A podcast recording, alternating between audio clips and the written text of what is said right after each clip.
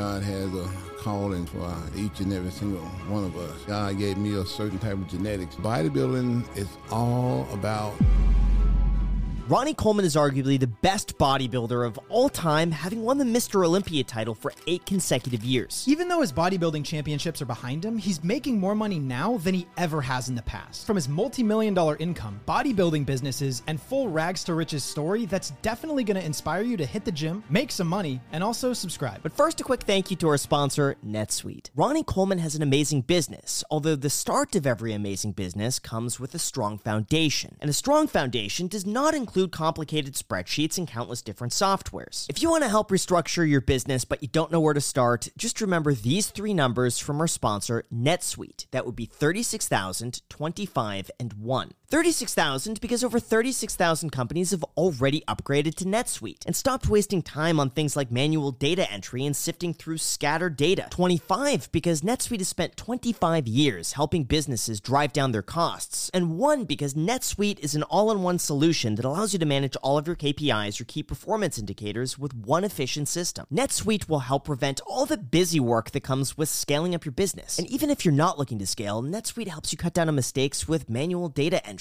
So get a full picture of your business and start making better decisions faster. And right now, you can download NetSuite's popular KPIs checklist for free at netsuite.com slash iced. Again, that's netsuite.com slash iced to get a free checklist on popular KPIs. netsuite.com slash iced. And again, it's free. You may as well do it because it costs you nothing. So enjoy. Thank you so much. And now let's get back to the episode. Thank you so much. Oh, no problem. It's an honor. It really, Really is. an honor. Watching your videos when I was just getting into the gym was so inspirational for me. I think it was really you and Jay Cutler.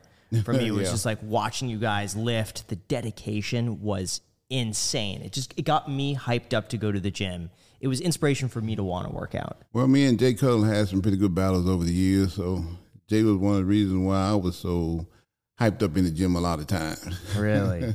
so I could imagine what he probably could have done for some other people if he did that for me. I can't believe it. I'm sure you've said this a million times, but just for people who aren't familiar with you and your story, at what age did you get into bodybuilding? The bodybuilding itself, I think I was like 26.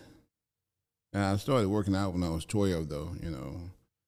As a kid uh, growing up in a small town, everywhere I went, people always asked me if I worked out. Well, when I was about 10 years old, and this went on for a very long time. By the time I got like 12, I'm like, man, I wonder what I look like if I really hmm. started working out. At 12? Yeah, But- yeah. This this was after everywhere I went, people asked me, "Do you work out? You kind of big. Do you work out? You kind of big." Like, no, I don't work out. How, how big were you at 12? I'm just big. How big What, were you? At ten, you mean? At 10, yeah. I was bigger than the regular. Like, uh, You had muscles and everything? I had muscles. At, yeah, yeah. I was pretty muscular at ten. What about like height wise? I look like I worked out all the time. I'll, I'll just say that. Really? Is that just I pure like- genetics? Uh, Yeah, exactly. It's pure genetics. Yeah, I get it from my mom for the most part 'cause she was pretty muscular too, her whole entire life. So at the age of twelve, I mean, after hearing all this, do I work out for so long? I'm like, man, I wonder what I look like if I actually started working out. And I got tired of saying no, so I just started working out when I got, you know. 12 years old, and I kind of fell in love with it when I got to like al- almost 13. And uh, when I was 13, some of the guys in high school said, "Man, you pretty big guy. You when you come to high school, we want you to be on our powerlifting team." Like, oh man, I can't wait till I get to the high school so I can get on this powerlifting team so I can really, you know, you know, find out how to really work out because I didn't really know too much at the, at about at, at the time I was doing. You know, when I started, you know, I didn't look at no magazines and that. Yeah. I just did, you know, what I thought you should be doing, you know, for to build muscle, which wasn't too much of nothing, Yeah. more no more than what probably like curls and overhead uh, presses and stuff like that. But once I got to the uh, high school and uh, learned how to do powerlifting, that's when I really fell in love with working out big time. At 12, though, where did you go to work out? Was it like at a gym? Or was it like a. We had a little gym at uh at the school. Really? it wasn't much. It just Yeah. you know a few dumbbells, a few bars. It, it wasn't like you know we had these machines. Yeah. It was just a few dumbbells and a few bars, and that was it. It was it wasn't nothing. Actually, I had probably more than what they had at school when I went out and bought this 110 pound uh, concrete weight set from Walmart. I've had I had more weights when I bought that from Walmart than we had at school. I didn't even realize they had And concrete then uh, weights. in the in the backyard, me and my friends, you know, we used to work out just about every day.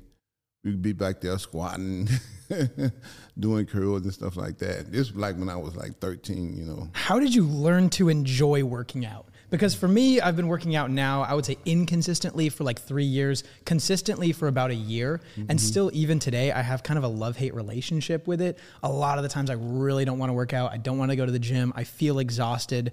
Sometimes I really enjoy it, but how do you learn to enjoy it at 12 years old, where I feel like most people just want to go out, hang out with their friends, play kickball, and have fun? I don't think it was too much really about enjoying it. It was more I was uh, curious how I was how it would look if I started working out.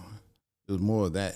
But you know, as I got into it and learned more, I started falling in love with it. Especially when I got to high school and got on the powerlifting team and started doing contests and stuff. I really, you know, everybody got their thing that you know we'll put on this earth for.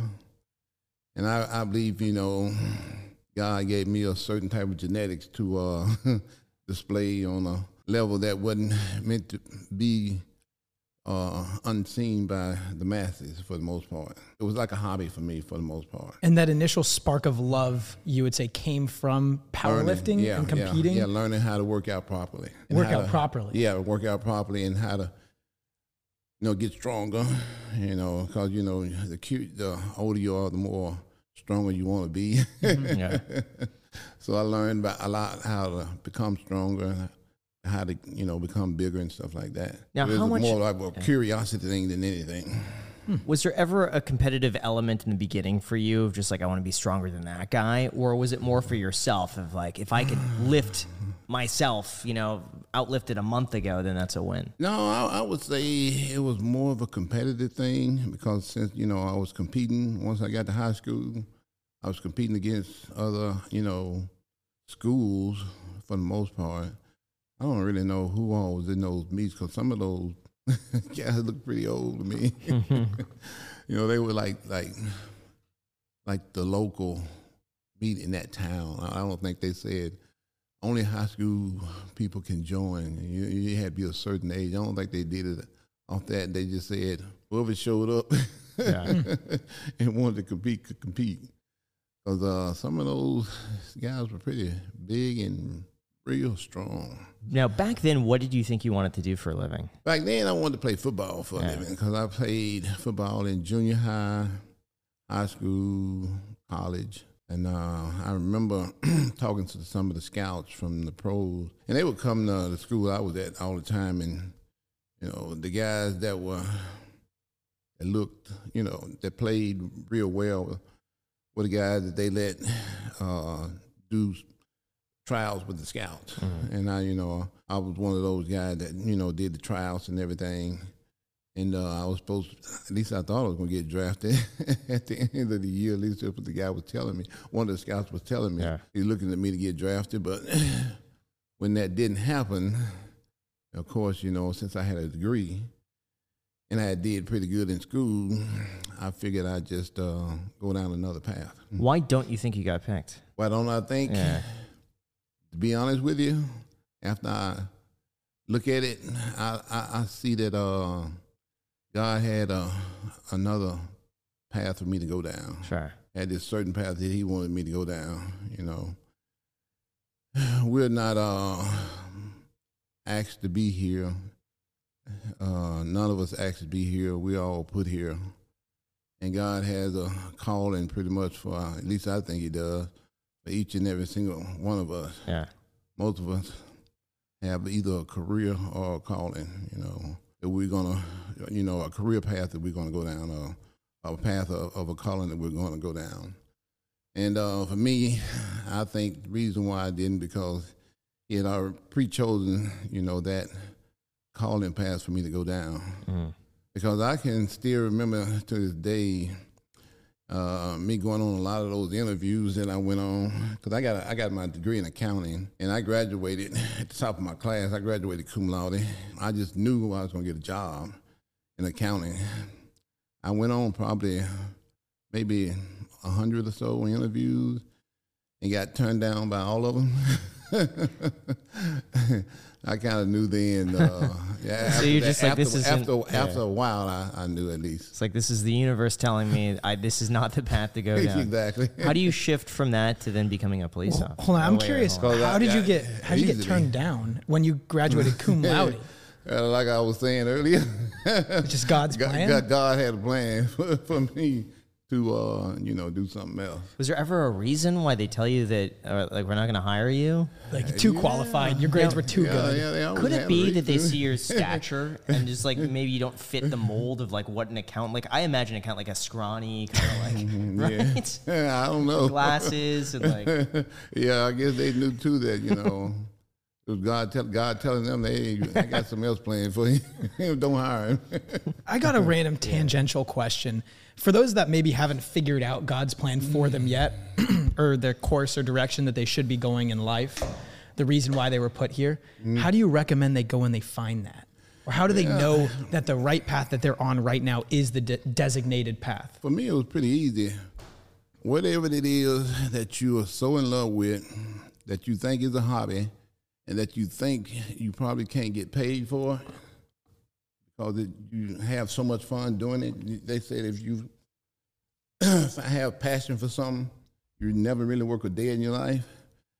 If it's something like that, that's probably what you uh, chosen. Uh, you, you were put here to, to do. That's probably your calling or your your career path that you know God has chosen for you. I completely agree with that. For me, that's been both uh, being a real estate agent and YouTube. I would have worked for free, and I did for quite some time. I just loved it. It's all I wanted to do. Mine the fact was- that it makes money mi- is Mine was working for the police department and uh, doing bodybuilding. yeah, I, I would. I actually did work at the police department for free. Yeah. when I, you know, when I uh, won the Olympia, my third time winning, you know, I had to quit give it up because I was so busy. Uh, going on so many trips and doing so many appearances that I didn't have time to really do police work. And uh, you can say I did bodybuilding for free too, because when I was amateur, you don't get paid nothing. yeah. and, I, and I was amateur for a little while there. Now, how do you make the switch from wanting to be in accounting to police work? That was, that was pretty easy for me. Yeah, Well, I remember all those interviews I went on and never got hired. There's only so so long you can have a dream of getting hired by somebody and till you, you know, just decide, hey, this ain't gonna work.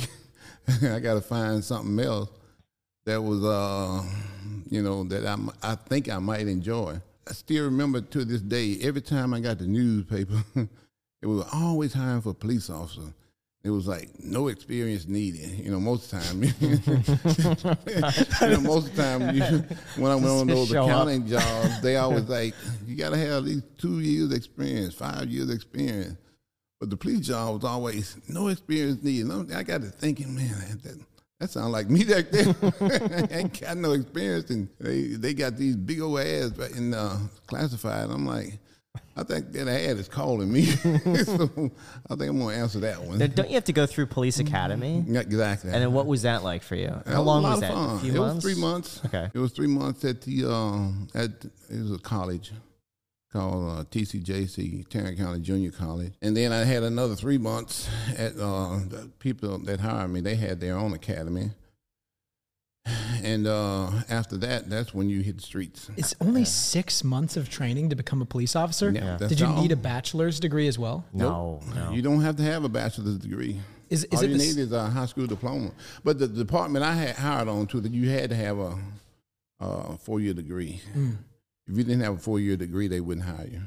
Although before we go into that, as I'm sure you've seen, our online information is spreading everywhere. And unfortunately, there are some data broker websites out there that take your information, sell it, and sometimes nefarious people get a hold of it. Clearly, this sort of stuff is on the rise, and as a part of the younger generation, we know when an email or website looks sketchy. But what about our parents? Their information gets gathered and then sold on data broker websites, which then often go to scammers who could create personalized messages to try to scam them with. Delete Me is a software that hunts down your private information that's exposed online and eliminates it from those annoying data broker websites. Plus, Delete Me will continue to remove your data every three months, helping safeguard your privacy year round. And they even offer package deals, so you could protect your own information while helping your parents or even kids who are getting online at an increasingly early age. So take control of your and your loved one's personal information and regain peace of mind through today's sponsor, Delete Me. Check out joindeleteme.com slash ICH20 or use promo code ICH20 to get an exclusive 20% off all consumer plans. Again, that's code ICH20 at joindeleteme.com. Protect yourself and stay private with Delete Me. And now, with that said, let's get back to the episode. I'm just curious, uh, how were the physical challenges of like getting to be a policeman? Did you have to go through a physical examination or some Oh, yeah. course or something, like Yeah. climb a wall or maybe like bench a plate? That, that made let's see. I think they made us run a mile and a half. Then we had the this obstacle course we had to go through. It was like three walls. One was like four foot high. One was like five foot high, and the last one was like seven foot high. You had to you know, get over all three of those, and then go do some other stuff. You know, like push ups or sit ups or something. and how was that for you? Was it just like a walk in the park? Walk in the park. Be like, that's mile a normal half. work for you every morning. Even a mile and a half, because I ran a mile and a half back then in, in like five minutes, you know. that was nothing for me. Now, I hear you also have to be tasered and pepper sprayed. Is that true? That's not true. That's not true? You didn't No. get pepper sprayed or tasered? No, I didn't shoot myself with my own gun either. No. Wow. Yeah, yeah. I, I, I figured that those things would work for me just by looking at what they did Yeah. to people. Wow. So But it was volunteer. It was it was kind of like a volunteer thing. Got if you wanted to get pepper sprayed or tasered, you could. You And that's said all no. you had to say to me is, is volunteer and nope, no thank you. After I saw what it did to other people, uh, I don't want, I don't, I don't, I don't, I don't want to see that happen to me. Oh Not like that. Not after I saw what they went through. Do you remember what the pay was like back then when you started working as a police officer? Yeah, it was pretty good. We made about. It was back in '88. I got hired on '89. We made about forty-five thousand a year. That's fantastic. Yeah, so it was almost like About a hundred grand a year. fifteen today. an hour, Yeah. something like that. Ten an uh, twelve an hour. And I know with part-time job we made twenty an hour, so it, it was pretty good money. And then you had the part-time job where you can make like twenty an hour, and it was all cash at the end of the night. Really? I had three of those jobs. Worked at Denny's. I worked at a, at a boot store, uh, and then uh, I worked at my apartment complex. What were you doing Free at the rent. apartment? Free rent. Uh, just tell people to turn the music down. really? So you're one of the managers, or like one of the the property Like on-site property like, like managers, On-site security. You know, I had to lock up the pools, tell people to get out. You know, then uh, and somebody complained about loud music. They would all, always call you and tell them go over there and tell people to turn the music down, and stuff like that. and they listened to you, right? Oh, of course oh, they did. have to. Yeah, they don't have a If choice, they- man. If they knew what was good for them, they would listen to it. How did you get that situation? Of, how did you get free rent like that? How, Oh, they always put ads up at, at the police department saying that you know we hire, we need a security officer or something like that. Oh, that's smart. Mm-hmm. No, they, you know, they had one person that was over all that stuff, and they would uh, go out and get people to do that kind of work. Yeah. Would you say you've always been good with your money? Because it seems like wanting to go into accounting, like you- you're I've very numbers been. Yeah, I've always been real good with my my money. Yeah, like I, you know, I, I already have a retirement in place that I collect. I think this year and next year, and then at 62, Social Security. So Yeah. that's like three. I heard you even worked at Domino's because you'd I be able to I- eat for free yeah, too. Yeah, yeah, that job came along because I needed a job because I had a car note coming up. Back when I graduated uh, college, they had this thing called a college degree program at the dealerships. They would let anybody that had a college degree come in and buy a car. The only thing was they would delay your car note for three months. So I didn't have a job, of course, when I went in and, and bought this car. And uh, that third month was a coming up. and I'm like, damn, I ain't got a job. My car note is due next month. so I'm like, got to take the first thing came along, come along. and Domino's Pizza was the first thing come along. So I took that job. so I would I could pay my car note How much pizza did you eat though? every single day. Really? Every day, as much as I could. Was that? Did you find that was that good? was that was dinner. Was that good for working out? I'd no, imagine that was was good like, for finance because I Okay. couldn't afford uh, regular, for, you know, dinner to buy dinner. That's how the, who I was back in those days. You know, I ate Yeah. pizza for dinner. And then, then I got tired of eating pizza after a while, and Kentucky Fried Chicken was next door to me. And I'm like, I wonder if they tired of eating chicken like I'm tired of eating pizza. Let me call them and ask them. Yeah. And that's what I did. And they like, yeah, you want to trade? They're like, yeah. So I would trade them No. fried chicken for pizza. Then I got tired of eating fried chicken. Well, Burger King was next door to them. No way. so I just started calling everybody, just trading food. So it was still free. Everything you were eating was It That's was free. smart. free, yeah. Free food, free rent. what was the What was the car you bought? It was a Pontiac Sunbird, Okay. 87. And how long did you keep that car for? I kept that car for four years Oh wow. and delivered pizza in it and everything. Were you not concerned about like the macros of the pizza? I didn't, the get- I fried didn't know what that chicken? was. No, but you, weren't you working out very? Powerlifting. I, I, I had abs all the time, you know, no matter what I ate. Hmm. I, wa- I was in pretty good condition, no matter what I ate. And back in those di- days, I didn't know what diet was, so I ate a lot of fried chicken, a lot of hamburgers, and a lot of pizza. and I was still in pretty good condition, so genetics are pretty, pretty good there. and then at what point did you start taking your diet seriously? When I started bodybuilding, And that was at age twenty six. Yeah. that's when I started taking it serious, yeah. When you need mealtime inspiration, it's worth shopping Kroger, where you'll find over 30,000 mouthwatering choices that excite your inner foodie. And no matter what tasty choice you make, you'll enjoy our everyday low prices, plus extra ways to save, like digital coupons worth over $600 each week. You can also save up to $1 off per gallon at the pump with fuel points. More savings and more inspiring flavors make shopping Kroger worth it every time. Kroger, fresh for everyone. Fuel restrictions apply. Tell us a story about the guy who told you to get into bodybuilding. I found that really oh, interesting. Brian? Yeah. Well, I showed up on a call one day with another officer, and he was like, "Man, where you work out at?" I'm like, "Dude, I'm working out at the station where it's free." it's like, "Oh man, you ain't no weights in there for you." I'm like, "Dude, you're right. It really ain't. The, the most I could put on the bench press was 315, and I think back in them days I was benching like four or something." He's like, "Yeah, man, you ought to come to this gym, Metroflex. You know, they got a lot of weights in there." I'm like, "Okay." So the next day I go to the gym. And the owner Brian is like, man, I had 22 inch arms back there, all, mus- all, all muscle. Brian's like, man, you're a big, big guy. You you uh, compete? I'm like, no, dude. I've never competed a day in my life, and I uh, don't want to compete either. And he's like, why? I'm like, well, I heard those dudes. Number one, they have to diet, and uh, I don't want to do no diet because I'm used to eating, you know, hamburgers, pizza, and uh, sloppy joes, stuff like that. and then uh, I also heard that they had to take steroids. You know, me being a police officer, I can't do none of that kind of stuff. He's like, "Oh, you you you wouldn't have to do none of that with with the most you got." I'm like, "Nah, that's okay. I don't I don't I don't want bodybuild. no, thank Yeah. you." Second day I come in, and he's still after like, "Dude, man, you you should really get this bodybuilding thing." Uh, shot. He's like, you you could be world champion. You could be Mr. Olympia. I'm like, no, dude. I already told you. I'm not really interested interested uh, interested in it. He's like, okay. what a third day, he's still on me, and I'm still turning him down. so the fourth day, he's like, I tell you, I, I know what I'm gonna do. I'm gonna give him an ultimatum that he can't refuse. So the fourth day, I come in, and he's like, dude. He's like, I, I really think you can do real good at this bodybuilding stuff. He's like, I tell you what. He said, I give you a free membership to the gym.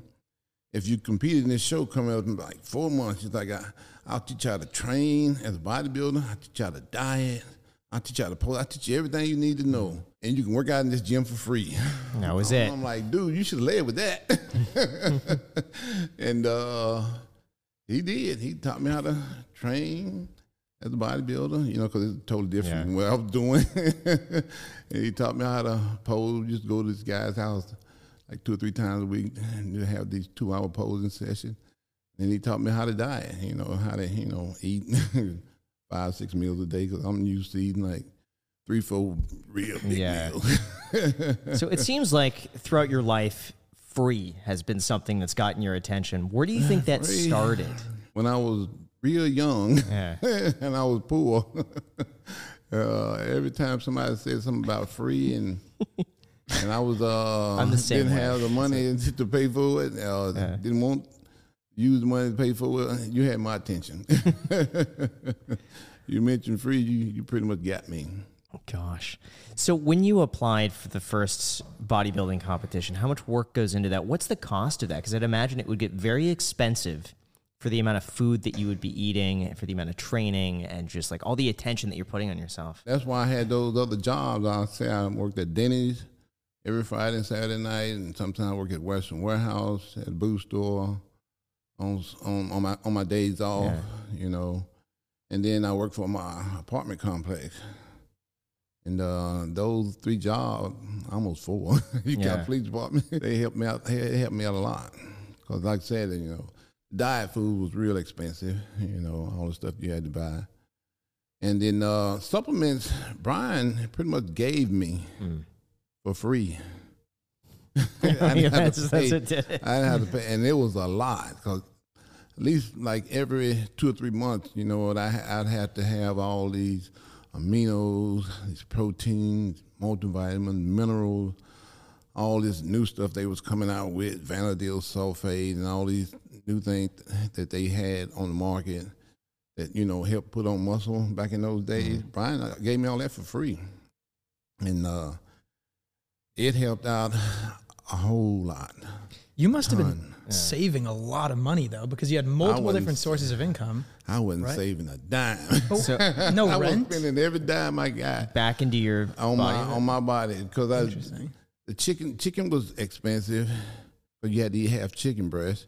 Turkey was, expensive. You had to have turkey breast, and uh, you had to eat five six times a day. You know, so you was constantly buying a lot of chicken, a lot of turkey. Me, I was eating fish back then, so it was a lot of fish. You know, it was a lot of food, a lot of rice, a lot of potatoes. You know, you was constantly buying all this healthy food, and it was real expensive. And uh, I had a car note, I had insurance. How much do you think you were spending back then? oh man, I was spending. See, I was making. I was spending at least probably a good extra ten thousand dollars just on food. Really? alone, yeah. But once I started eating six times a day and eating more, because I used to eat, I didn't know at the time, I used to eat like 10, 12 ounces of food, you know. a tur- Well, it was like steak, chicken, turkey. And then I had this nutritionist like, dude, you you ain't eating enough. I'm like, what? like you gotta, if you want to get bigger, you gotta eat more. I'm like, how much more? He's like, at least four or five ounces more than what you eating. I'm like, what? He's like, yeah, and uh, he was right. as soon as I started went from like ten ounces to sixteen ounces, that's when I started putting on size. Really? But it was so hard to eat that much food. And then I didn't have enough time in the day because I was working full time. So what I had to, I, what I had to do is get up in the middle of the night, eat, and go back to bed. So Yeah. I, I, you know, I slept, you know, like six hours a day. I would, I would wake up at, I go to bed at like four because I was up, you know, once I got off from work, I was up doing cardio and, you know, still trying to get all my my rest of the stuff I had to do for the day. So I'll go to bed from like four and I'd wake up at seven. I would eat from seven to eight and wake up at eight and uh, do my, I mean, wake up, I sleep from eight to 11. So Yeah. it's seven to eight, eat, then eight to 11, sleep, and wake up at 11 to uh, do cardio, eat, and work out, and then go to work. Why do cardio and then eat? It seems like the two would kind of cancel each other out. Well, see, you did cardio on an empty stomach because that's that's when your body is in this real high state of burning calories, hmm. kind of like a catabolic state. So you want to do your cardio as soon as you wake up. Hmm. I, I like I had a treadmill right beside my bed. I get out of bed and get right on it every morning. Unbelievable. Mm-hmm. Yep. I'm curious if the interrupted sleep could adversely affect your gains. No, none whatsoever. I did it for every last Olympia that I won. So, so That that that to be honest with you, that's when I started winning. When I when I started doing that. But I heard that sleep is one of the most crucial parts of getting gains and recovering and letting your mm-hmm. muscles like get back to where they were. That's why I got a good six hours of sleep in every single day. See, by the time you know I laid down, I was I was snoring like three minutes later. every single time I went to sleep, I, even when I woke up and went back to bed, I was snoring three minutes later. Really? Yeah, Three hours of REM sleep, just knock out right into the it right- deepest yeah, state. Yeah, So you naturally seem to function perfectly off of six, Six hours, hours of of sleep. sleep, yeah. I need eight. So I like, need a this nine. Yeah. Uh, I was I was born lucky in that I only needed six, and that's all I was able to Yeah. get to. Because, like I said, I had a lot of stuff to do throughout Yeah. the day. Did you end up buying your chicken and poultry and stuff like that from just a normal grocery store? Or did you find a different place where you could source the food for a discount because you're buying so much of it? I would try to, you know, get it like a discount, you know, if I bought so much. So I would go to the store and like, hey man, I get like twenty pounds of, you know, steak, uh, and get it at a discount because back then it was like it's like almost twenty dollars a pound. Hmm. And he's like, yeah, I, I cut you a little, so like I give you for, to you like fifteen a pound you, if you bought like 20, 20 pounds at once. You know, okay, cool. Same thing with chicken, you know. Yeah, so that's what I did.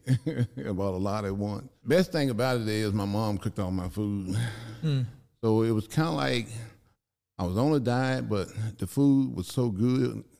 She was so such a good chef that it didn't seem like I was eating diet food. 'cause she was the best cook I ever known to this day.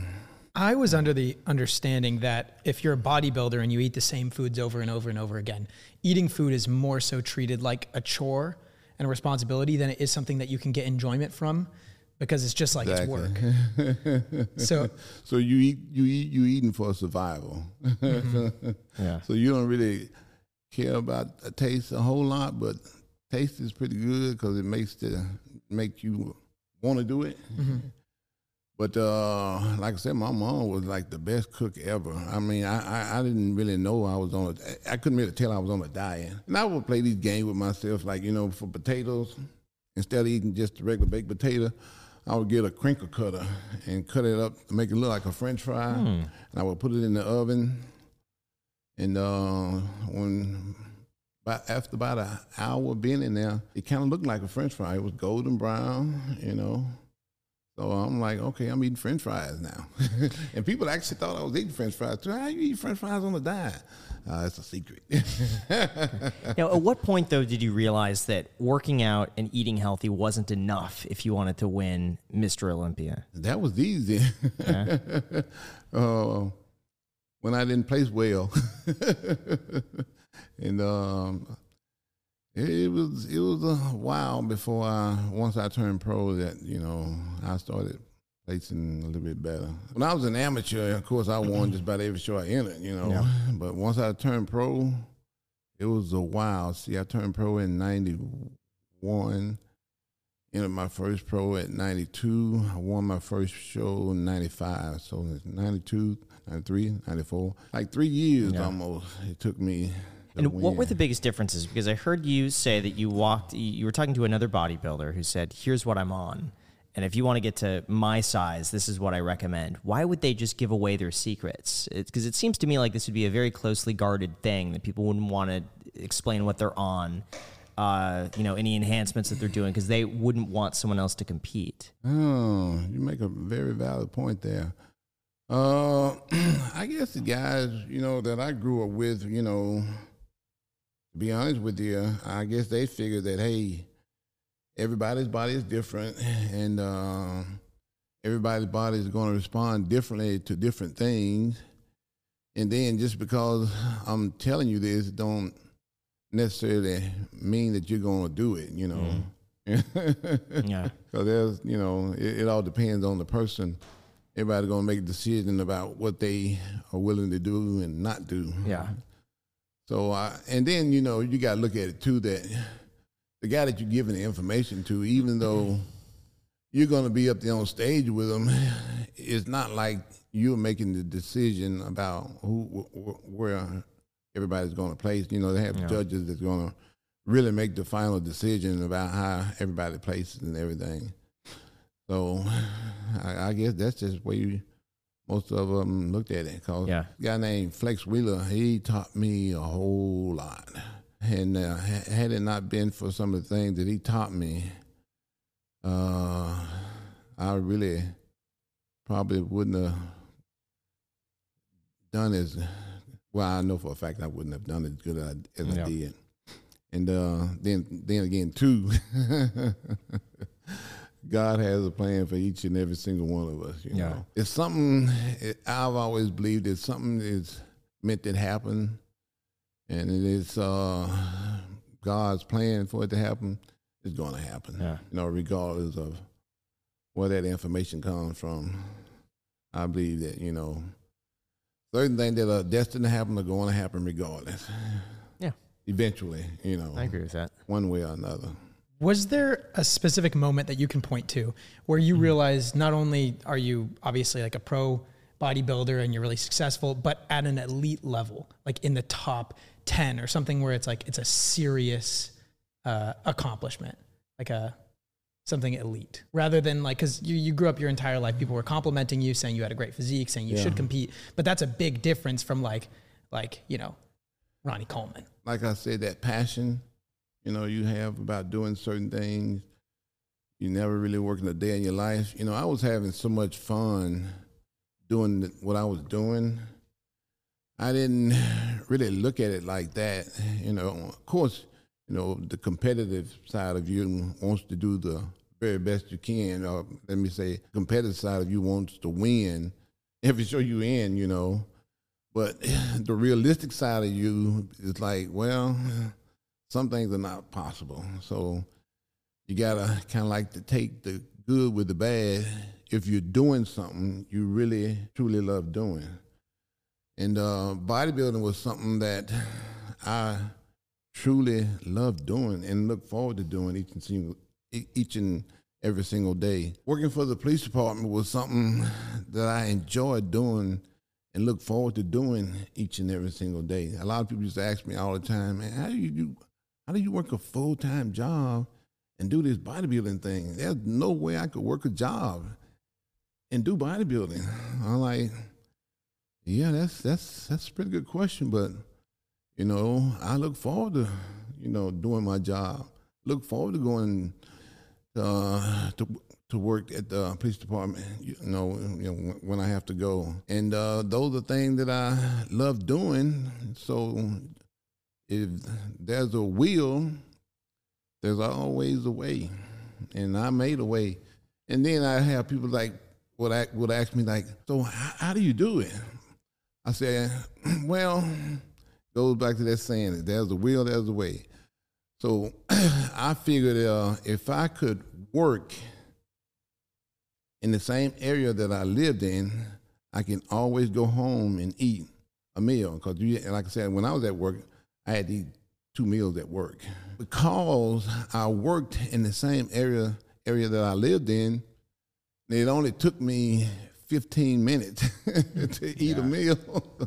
Because, uh, you know, you're real hungry when it's time to eat. And when you're real hungry, it don't take long to put down some food. And I'm only eating like chicken and rice, and that's it, you know. And uh, it don't take uh, 10 minutes top for me to eat that. We get two 15 minute breaks if time allows, and a 45 minute lunch break at my job if time allows. Yeah. But there were times that, you know, I'd be eating my lunch, dispatch is like, I need you to clear that lunch and take this call. Okay. so I had to clear, you know, in the middle of taking that bite, you got to clear lunch and go answer a call. You don't get that, you know, get a lunch break that day. Now, I know that you were a police officer very far into your bodybuilding career.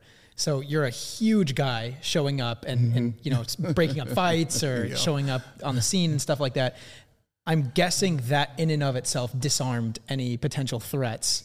You know, some guy's acting violent, you show mm-hmm. up and he's just like, you know Yeah. what, quit it. I'm Never so sorry. mind, Put- yeah. Put, the handcuffs mm-hmm. on. Just Exactly. Don't touch me. Yeah, they said mere presence of of the uni- uniform itself is is, is a um you know creates peace. But when you 320 pounds and you show up in that uniform, it's instant instant peace.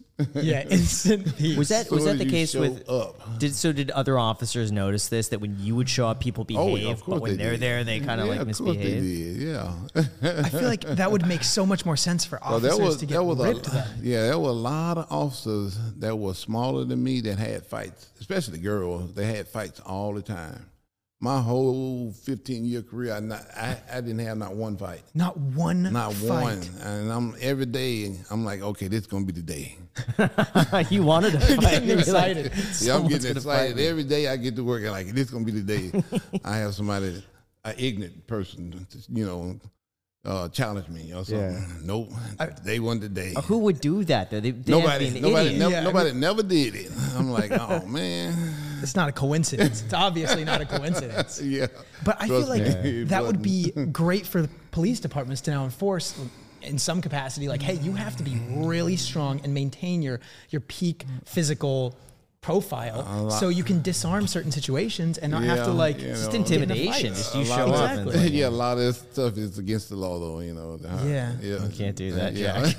I just say, I mean, it's a, it would make sense if we're it trying to would make a lot protect of and sense. serve. Yeah. Oh, just know? think, it, uh, you know, it probably be a lot of peace in this world. Well, I think that's Yeah. why With of bouncers are look often like me. Yeah, all the bouncers that you see outside of the like the best clubs, they're all like six foot four and ripped. Yeah. they're not gonna hire a guy Yeah, like me to be out in front of the club. You know what's funny is I heard that you you know you never got into a fight. You're 15 years in the police department, Never. but you did get into Look a fight to working Denny's, right? Mm-hmm. Yep. I sure How did. does that happen? What was that guy thinking? He didn't see me. Or he, wasn't had his- thinking. no, right? he he had his back turned to me, and uh, say he was walking out the door, actually getting ready to walk out, and I was. He never he never saw me. He was drunk, of course. You know, first of all, he he never saw me just sitting there. And uh, he getting ready to walk out the door, and I'm like, "Hey, guy, I need you to calm down." And of course, he didn't see me. He all he heard was a voice, and he's like, "Whatever." So I went and uh, grabbed him by the arm, and he pulled away, and that was the biggest mistake he ever made in his whole life. 'Cause I tried to break his arm and his leg and his legs and his and his face. And uh, when uh, when I finished with him, he was bleeding from the mouth, nose, and uh, he had trouble with his arm. And uh, matter of fact, he uh, he complained. He wrote a letter and complained on me, filed police brutality against me.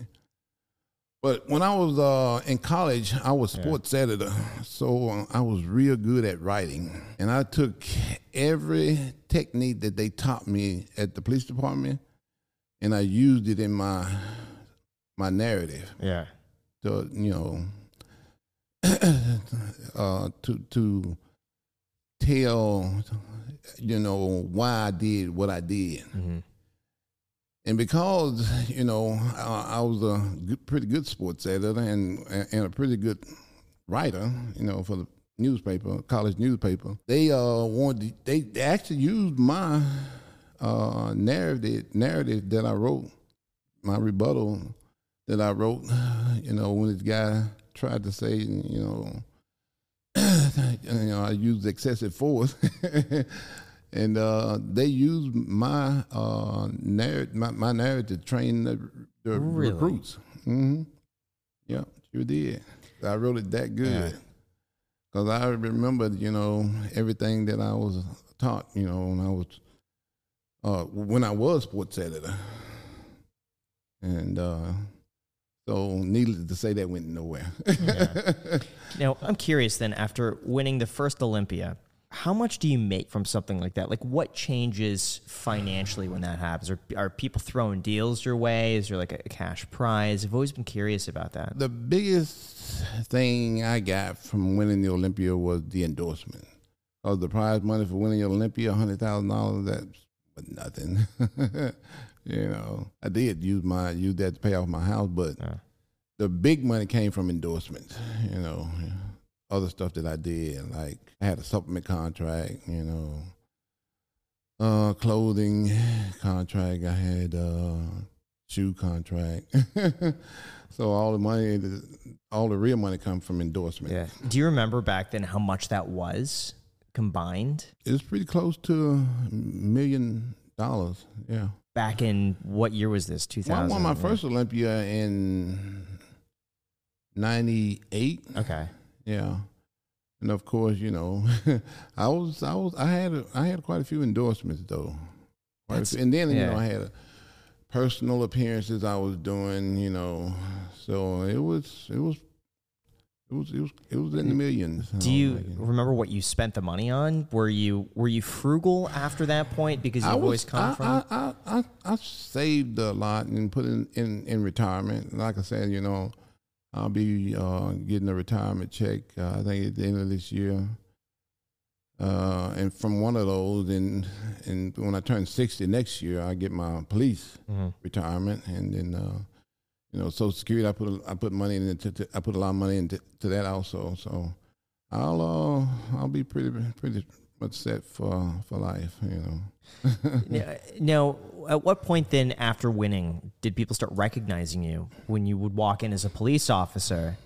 And they would say, "Wait a second, are you Ronnie? Is that you? I've seen you." And then they just like they put down what they were stealing. It's like, Yeah, yeah, because uh, you know everybody was doing stories on me. Uh, CNN was doing stories. The local news channel, all of them. You know, I did so much with so many different news stations, paper. I, back then, you know, they had you know, a lot of magazine stuff. You know, I did a lot of magazine. I did uh, a lot of radio. I did a lot of radio. So back then, you know, I, I became known for that. You know, you do talk shows like Jay Leno and uh, Montel, even Roseanne had a show I did. so uh, I was I was pretty popular, you know, and still am today. You Yeah. know, I, I think I'm more popular now than I was because of social media. Social Yeah. media, you know, they didn't have that when I was coming up, you know. But because of the social media thing, I'm more popular today with the younger crowd than Yeah. I am. Like I was just in a store uh, right before I came here when we was at Chipotle getting. I mean, I think this kid had to be no more than eight years old. Like I, I saw you on uh, TikTok. on TikTok. Yeah, you know, I got to take a picture. And I get that a lot though. And then, uh, like when I was, I was just recently in uh, Italy, and most of the kids that came up to me were like junior high and high school. So uh, I think uh, one of the people that was there asked the kid, "How you know him?" And they like, "Yeah, we saw him on TikTok or we saw him on YouTube or something." You know. Yeah. So and I so I say because of you know social media, I'm a lot more like three times more known than I was back then. So, do you say then you're making more money now than you were? Way more. Oh, really? way, way more now than I did back then. Do you mind sharing how much you were making when you were winning Olympia multiple times in a row? A little over a million, you know, when I was winning the Olympia. And, you know, now I make millions from different sources, you Yeah. know, like the YouTube. Uh, I got my own supplement company. Yeah. have a clothing endorsement, you know. But it, it's mostly uh, from social social media. For you doing social media, does, does that amount. feel like work or is this something that you would do for free like the other things, but you just happen to make money off of it? It, it- it's something I would do for free Yeah. because this. yeah, I mean, what am I doing? Just talking about stuff. Uh, or- or Basically, just talking about This. signing Yeah. something. Yeah. I mean, that's uh, that's not work. Yeah. I loved it in a video that you said. I think it was a documentary where you said you'd go to work, and most people would say, you know, another uh, another day, another dollar. But you said another day, another quarter Another day, another quarter. Yeah, exactly. because of how much money you were making, in bodybuilding. Yeah, You go compared work. to working with police department. yeah, exactly. Do you? uh, d- Why? I I know you say you enjoyed it so much, That's but why I did it. just because you enjoyed it. That's because I enjoyed it. And, uh, you know, for me, it was uh, like an escape from it also. You know, it, it allowed me not to think about it and that, and have it on my mind all the time. You know, just worrying about that Yeah. one thing. 'Cause, you know, when somebody's out to try to kill you, you, you know, you got a lot more to worry about than uh, when your next meal or when your next workout. Yeah. And when did you decide to make the shift into social media and and why? Because it seems like you were at a point where it's like you could do anything in the world. You don't need to do anything for money anymore.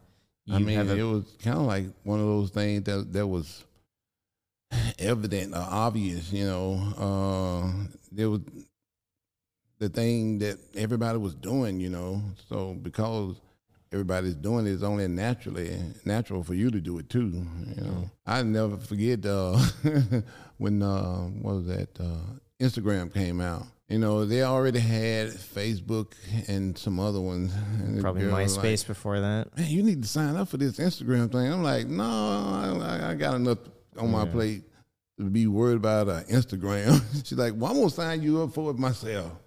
And just because she did that, you know, I'm I'm where I'm at today because of that. You know, she decided she was gonna sign me up for it anyway. if I wasn't gonna sign it, because I really wasn't gonna sign up for it, because I'm like, you know, I got enough. You know, I'm Yeah. got email that I can barely keep up with. This Facebook thing I can barely keep up with. Why do I want to, you know, add to what I don't have enough time Yeah. for anyway? But uh, you know, it came obvious after a while that if uh, you really want to monetize your work and make the most you can, this is the way to do it. Yeah. And it is so easy to do. Well, I'm sure everything is easy. easy. It's got to be easy compared to what you were going through Yeah, bodybuilding. Growing up, uh, I had some pretty hard jobs. This one job I had in Louisiana, it was called chopping cotton. It, but it's not what you think. Yeah. When they first told me we was gonna be chopping cotton, I'm thinking, okay, I got to go out there and, and chop the cotton. Yeah.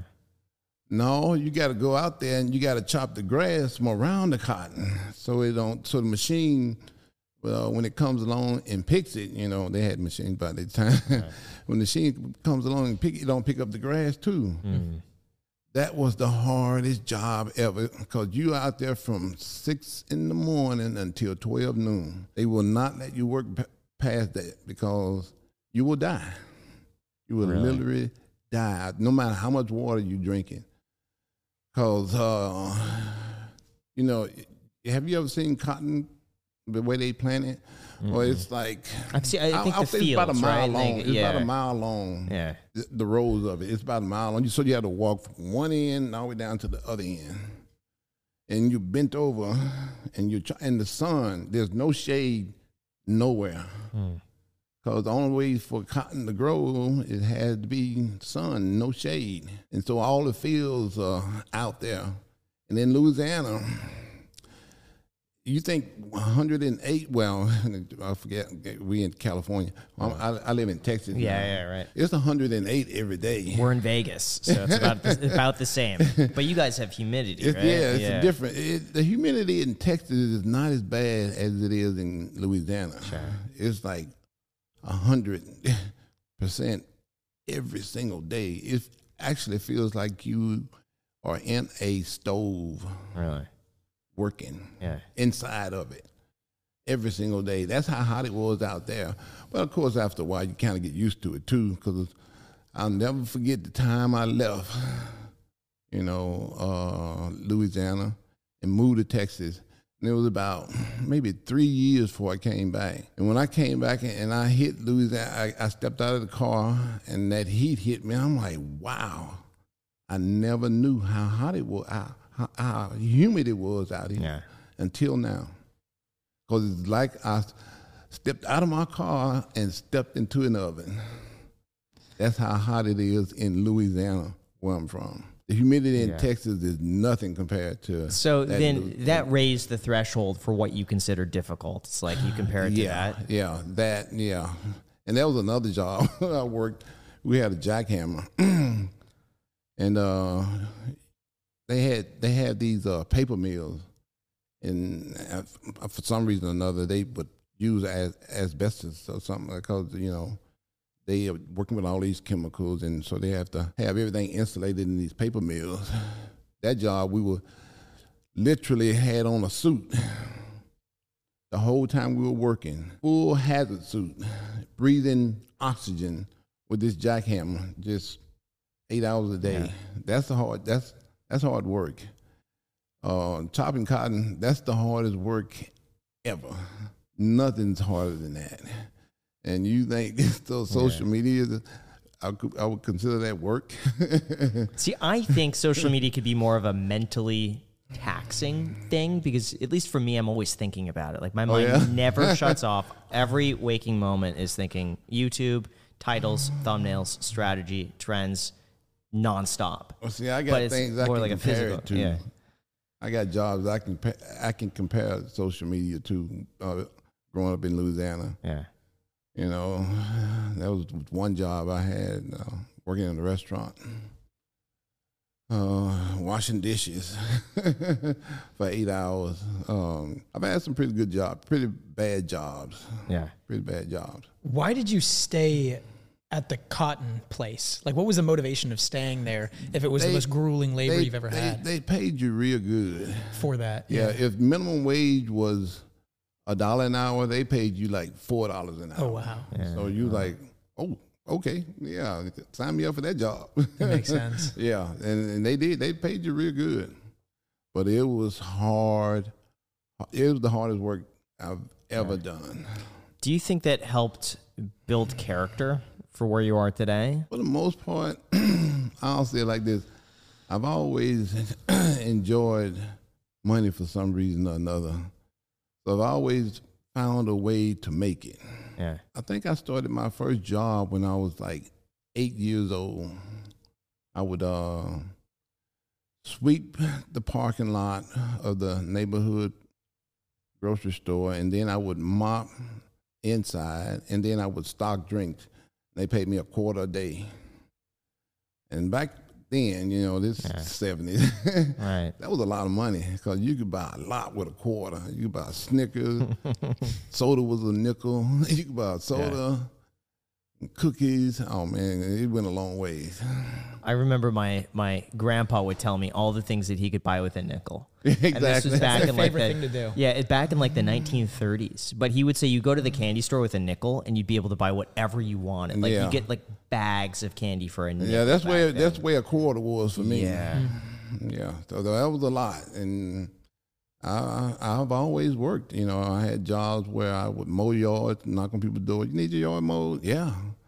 I, I did that for a long time. In Louisiana, they had pecan trees everywhere. I would always just go to a tree and just throw a stick up there and, and knock as many down as I could. and they would buy them from you at the liquor store. Yeah. So I did that job. And then Coke bottles. Recycling. well, you can call it that. Yeah. they would give you like a, a nickel for for if you, you took the Coke bottle. Most grocery stores did that. You brought them in there. Yeah. So I, I oh man, there's so many ways I could make money, and so many ways I did make money. Yeah. At one time when I was in high school, I had three jobs. I was working the clock for the intramural games. I was working at that store, uh, you know, stocking the drinks and everything, clean up.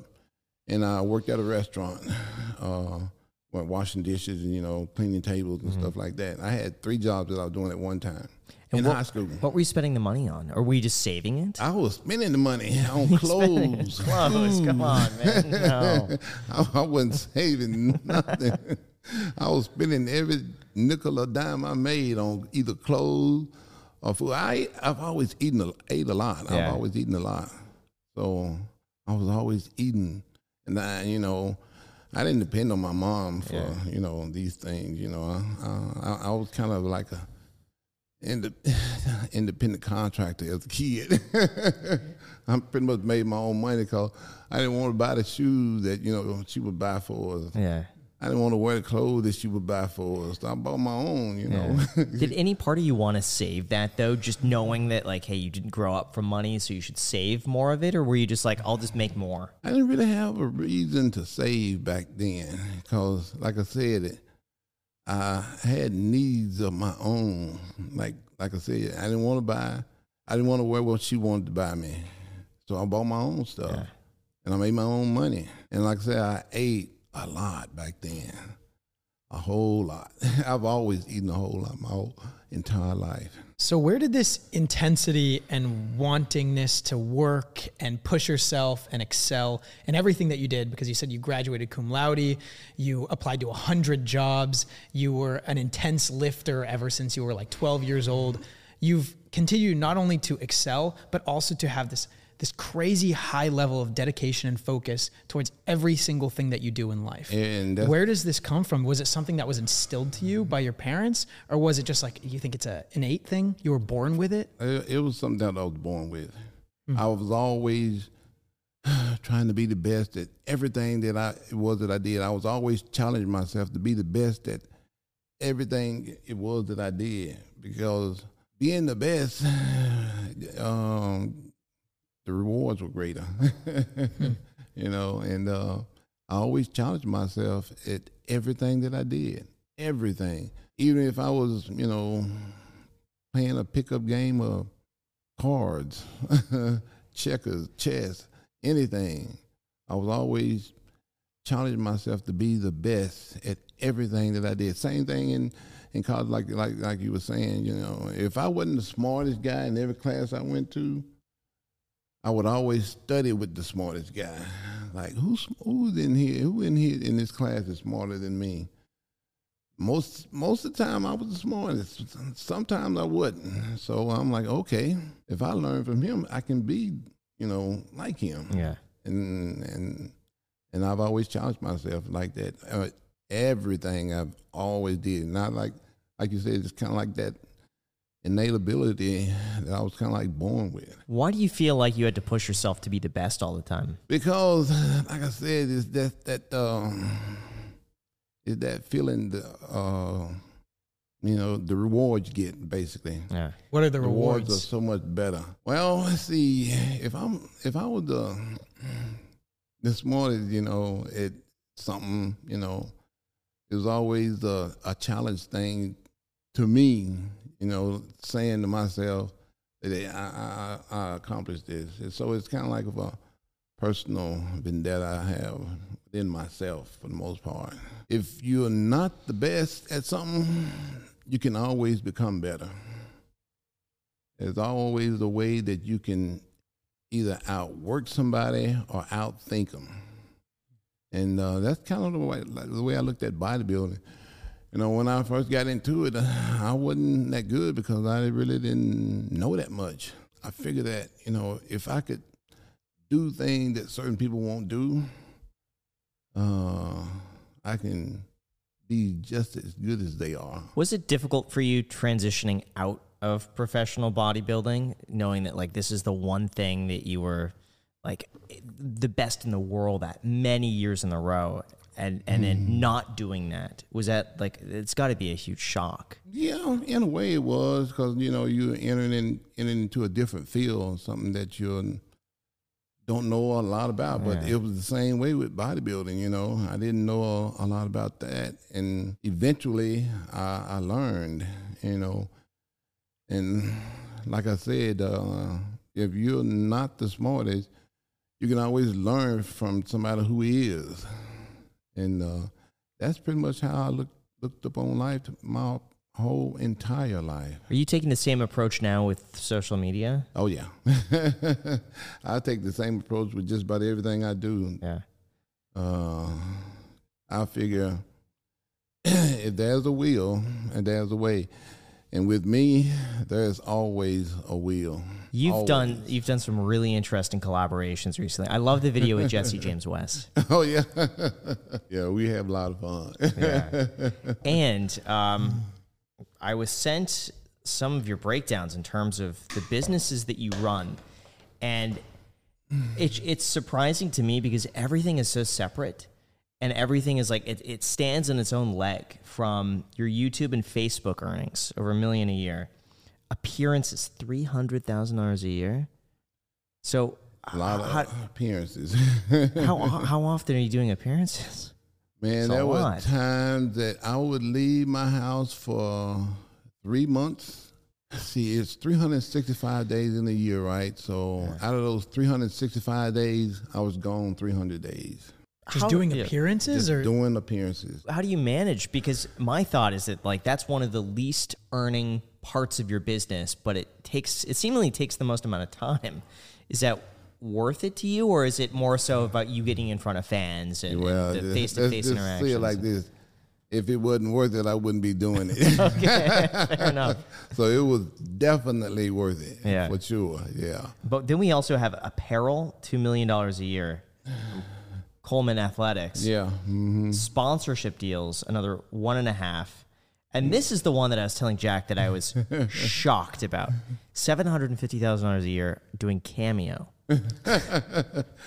i am uh, blown i That's- didn't even I mean, know that's you could amazing. make that much money on That's cam- crazy. that is I, I, I have about. that's so cool oh I my have, god I have about ten of those things holding right now. I was I No. was doing them up in my room Are you before I serious? came down here. Yeah. how many do you get per day? oh man, sometimes I can get ten. a day Yeah. Mm-hmm. and how much are they for per cameo Three hundred. 300 Yeah. That's amazing. no That is And 10 of them. amazing. adds so up. Wow. so i'm on so i'm on But cameo i it, think it don't take that long to do it, you know. How long does it take to say happy birthday or happy anniversary? So I'm on Cameo. What advice do you have for me? Mine is 175 for a Cameo, and I maybe get one a week. oh man. Maybe, but I don't push it. Do you? Do you like advertise the Cameo all the time, or or people just find it because it's They like? just find it. I don't advertise it at all. Imagine what you could do if you advertised it. Yeah, I know. It- Well, now that we're I- talking I about it, people are gonna keep up see with it because I'm also on Memmo too, which is the same thing as Cameo. Yeah. So you know, uh, yeah, if I advertise, I wouldn't be able to keep up with it for sure.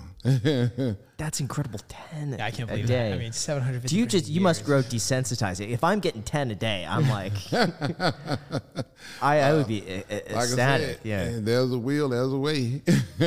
Uh, then we got live signings, another three hundred thousand dollars a year, um, and then hosting bodybuilding shows, three fifty. And this is what I find really interesting: is your supplement company that's projected to do thirty million dollars in revenue this year. yeah, yeah. You should have saw what we started out at though.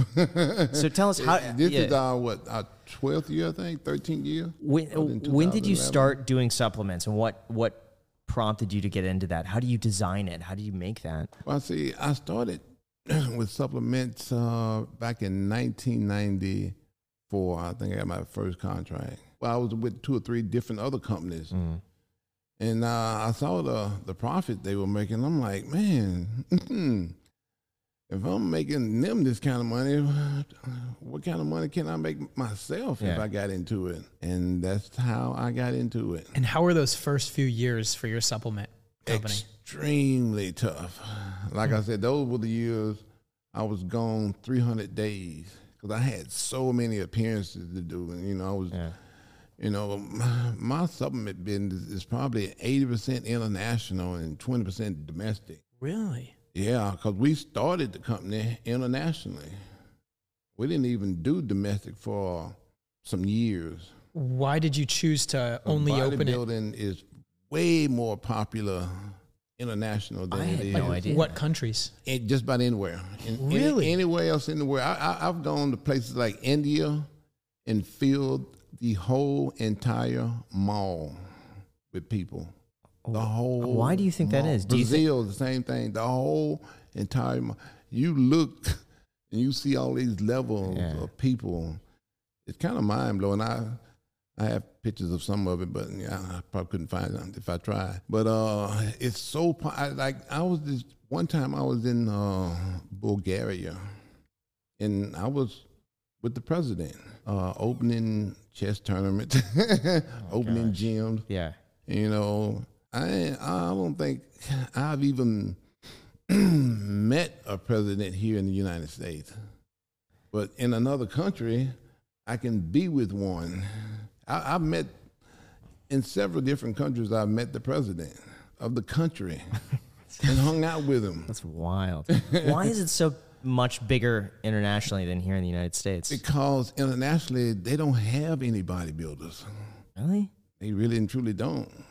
The, all the great bodybuilders come from the United States.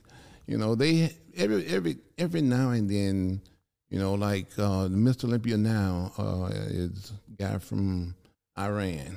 You know, before that, the other only other Mr. Olympia that I can think of right now that was from another country. If I thought back far enough, I'd probably think of another one. But Dorian Yates, he won six from England. But, you know, after that, I can't think of any other guy that won the Olympia. Hmm. Because, but of course, you know, there are other bodybuilders in these countries, but they're just not, you know, on the same level that we are. It's like God's like, come on, put all the great bodybuilders in America. why I don't know, but that's seems like that's the way it is. So that's why we launched our company in uh, Spain back Really? in 2011. Do you think part of that has to do with the unhealthy diet culture in America and how we're a very obese Yeah. country and That's people just kinda what I was generally don't care so much about that and in other areas like you Yeah. know people I don't know I eh, think they're healthier I, think that has a lot to do with it. I saw something on Twitter earlier today that was comparing the average meal for a middle school student in the United States versus that of a middle school student in France. And the differences were astounding. I mean, the Americans had all the fried food, processed food. The Italians were eating like salads, grapes, carrots, like a chicken breast or like fish. It's like you don't have that. That, that seriously, there's a thing of salmon on a plate. that's of, funny like the to average. to even just think that like someone middle school is having fish and for then lunch. you can Yes. see how, how, how many obese people there are in these other countries too. You know, like Yeah. China. I mean, um, I, I can name a whole bunch. You know, countries. You know, compared to the U.S., how many obese people there are.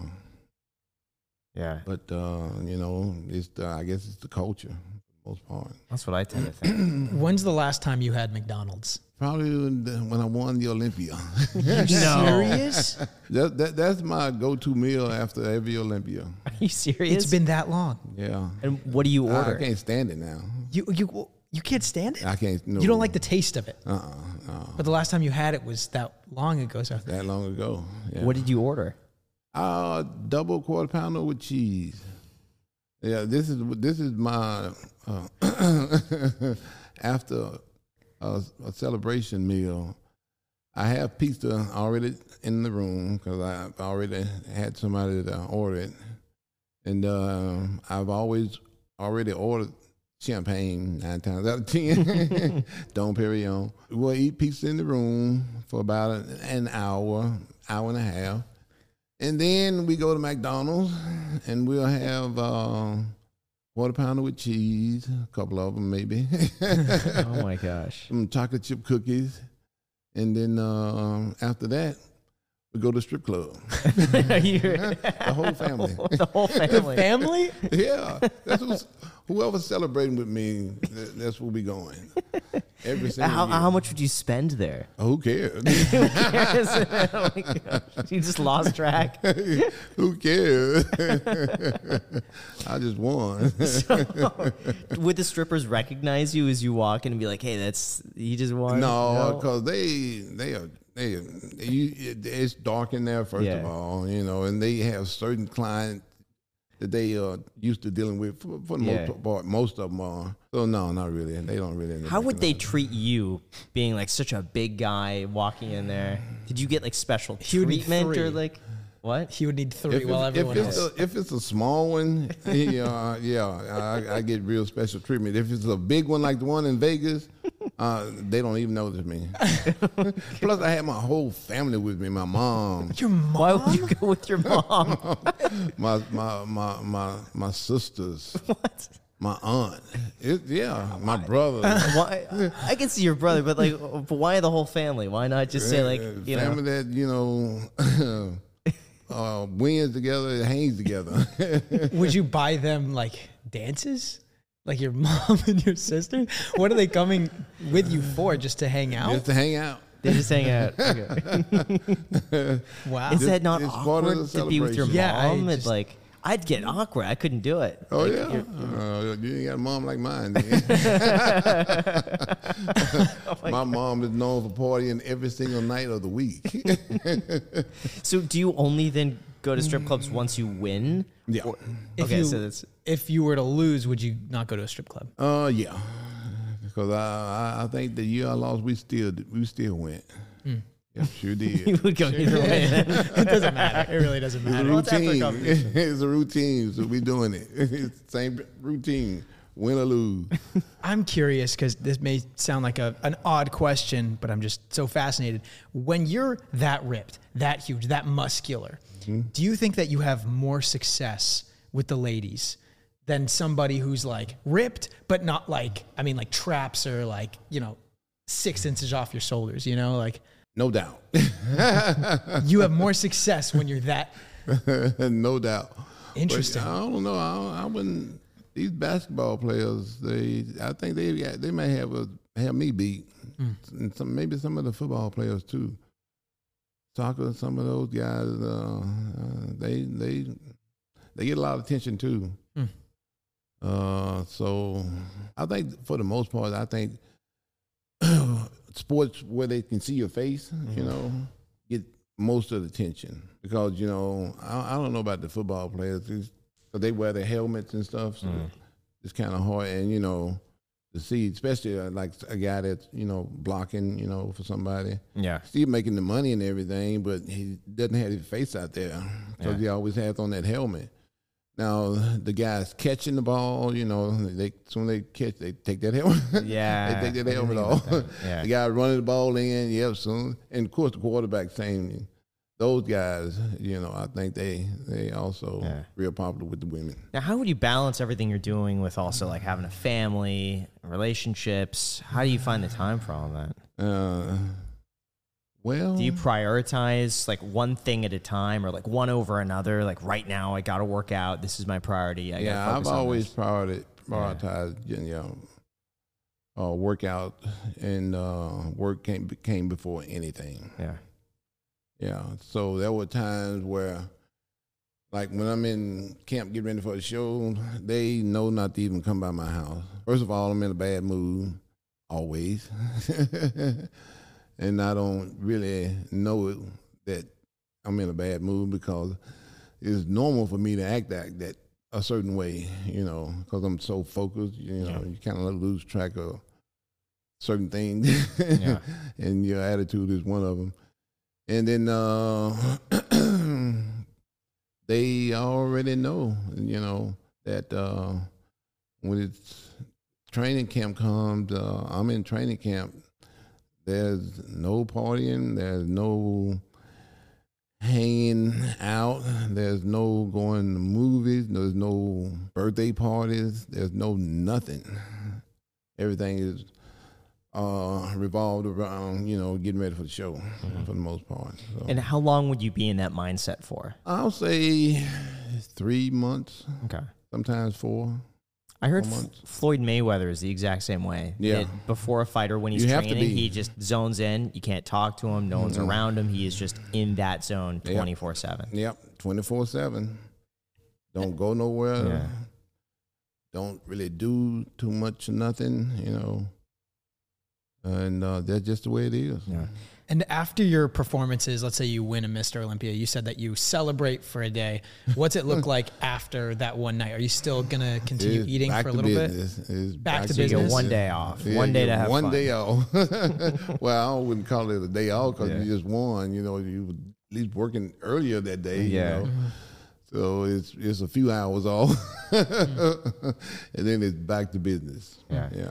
How did having your first daughter change your outlook on life? I was in college when that happened, and uh, really didn't give it a lot of thought because my mind was on, you know, making money and and building a career. Yeah, So it really wasn't a good thing for me, sure.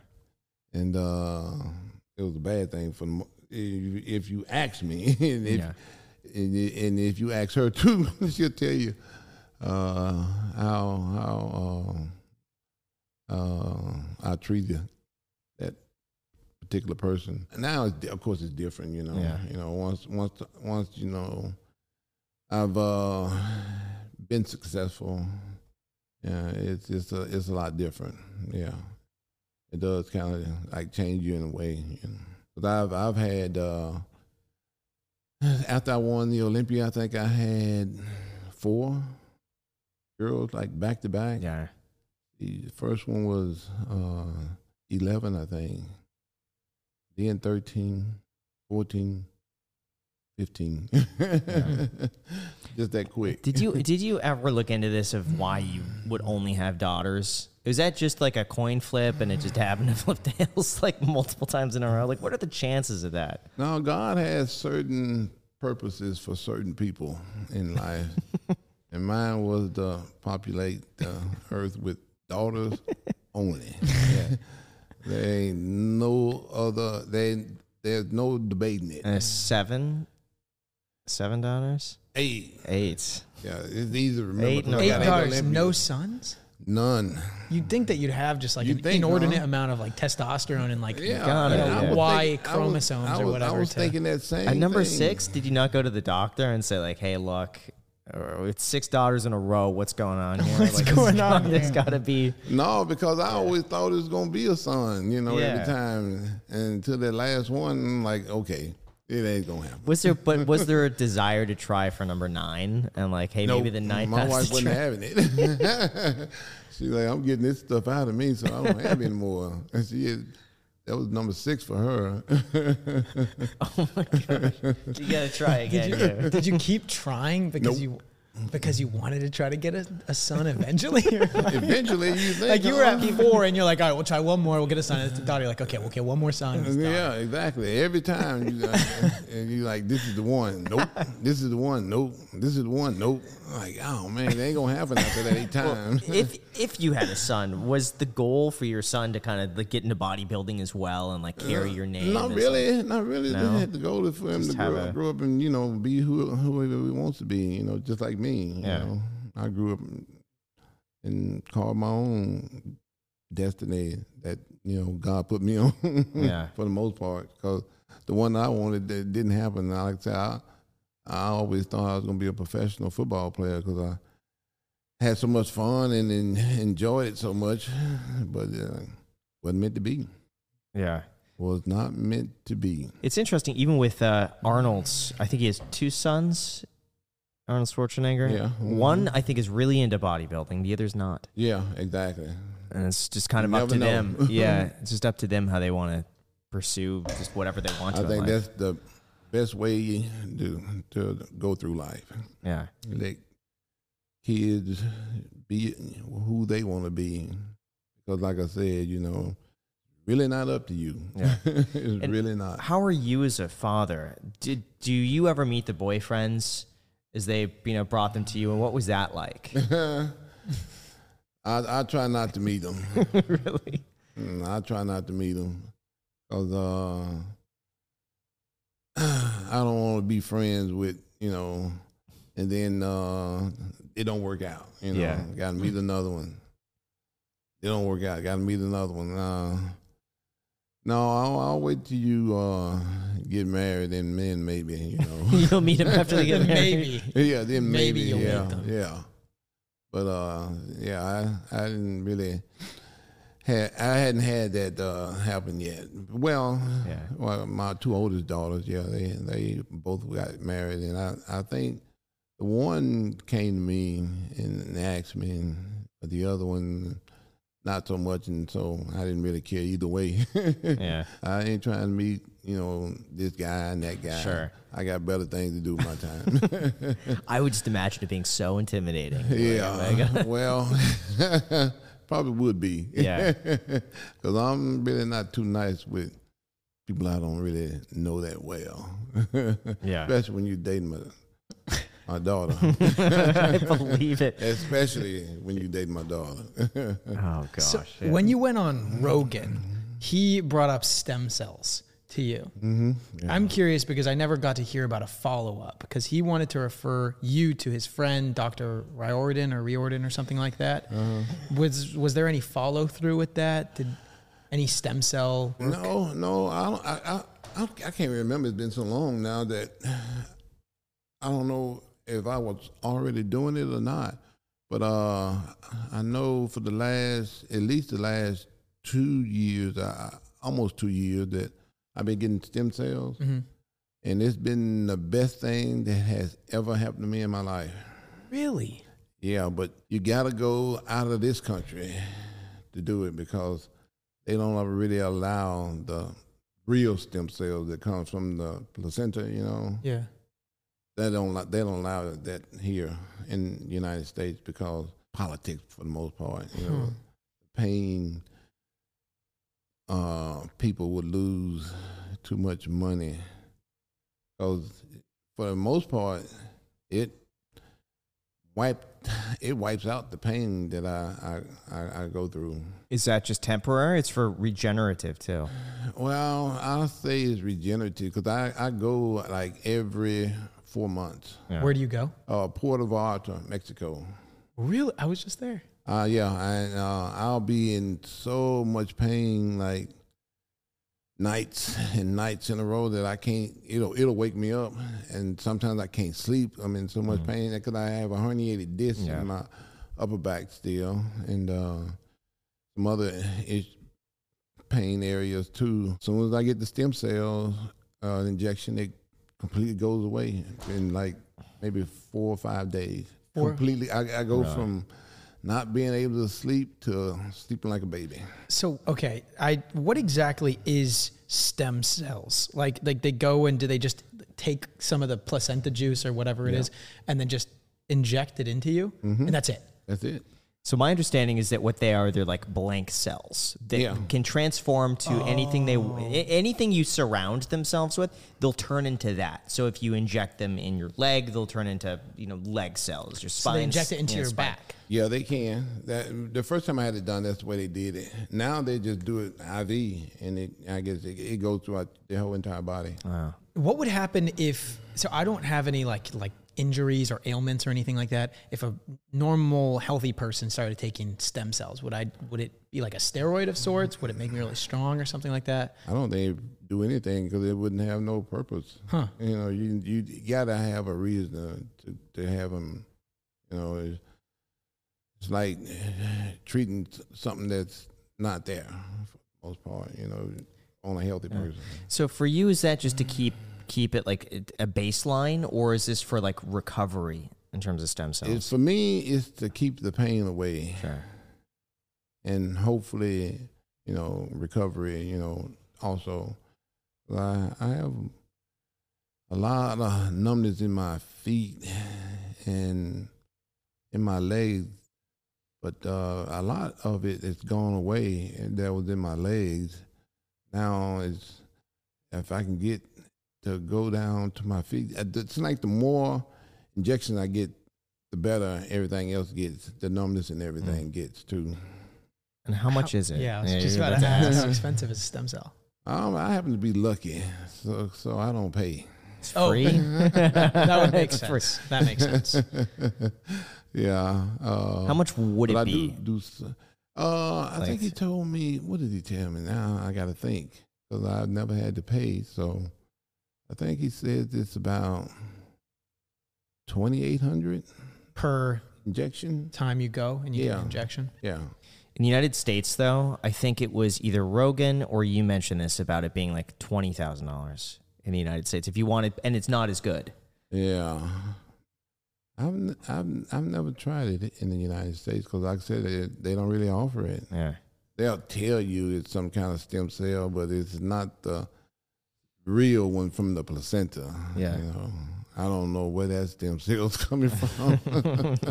it's better not to ask. I just know, yeah, it, it doesn't it doesn't work that good.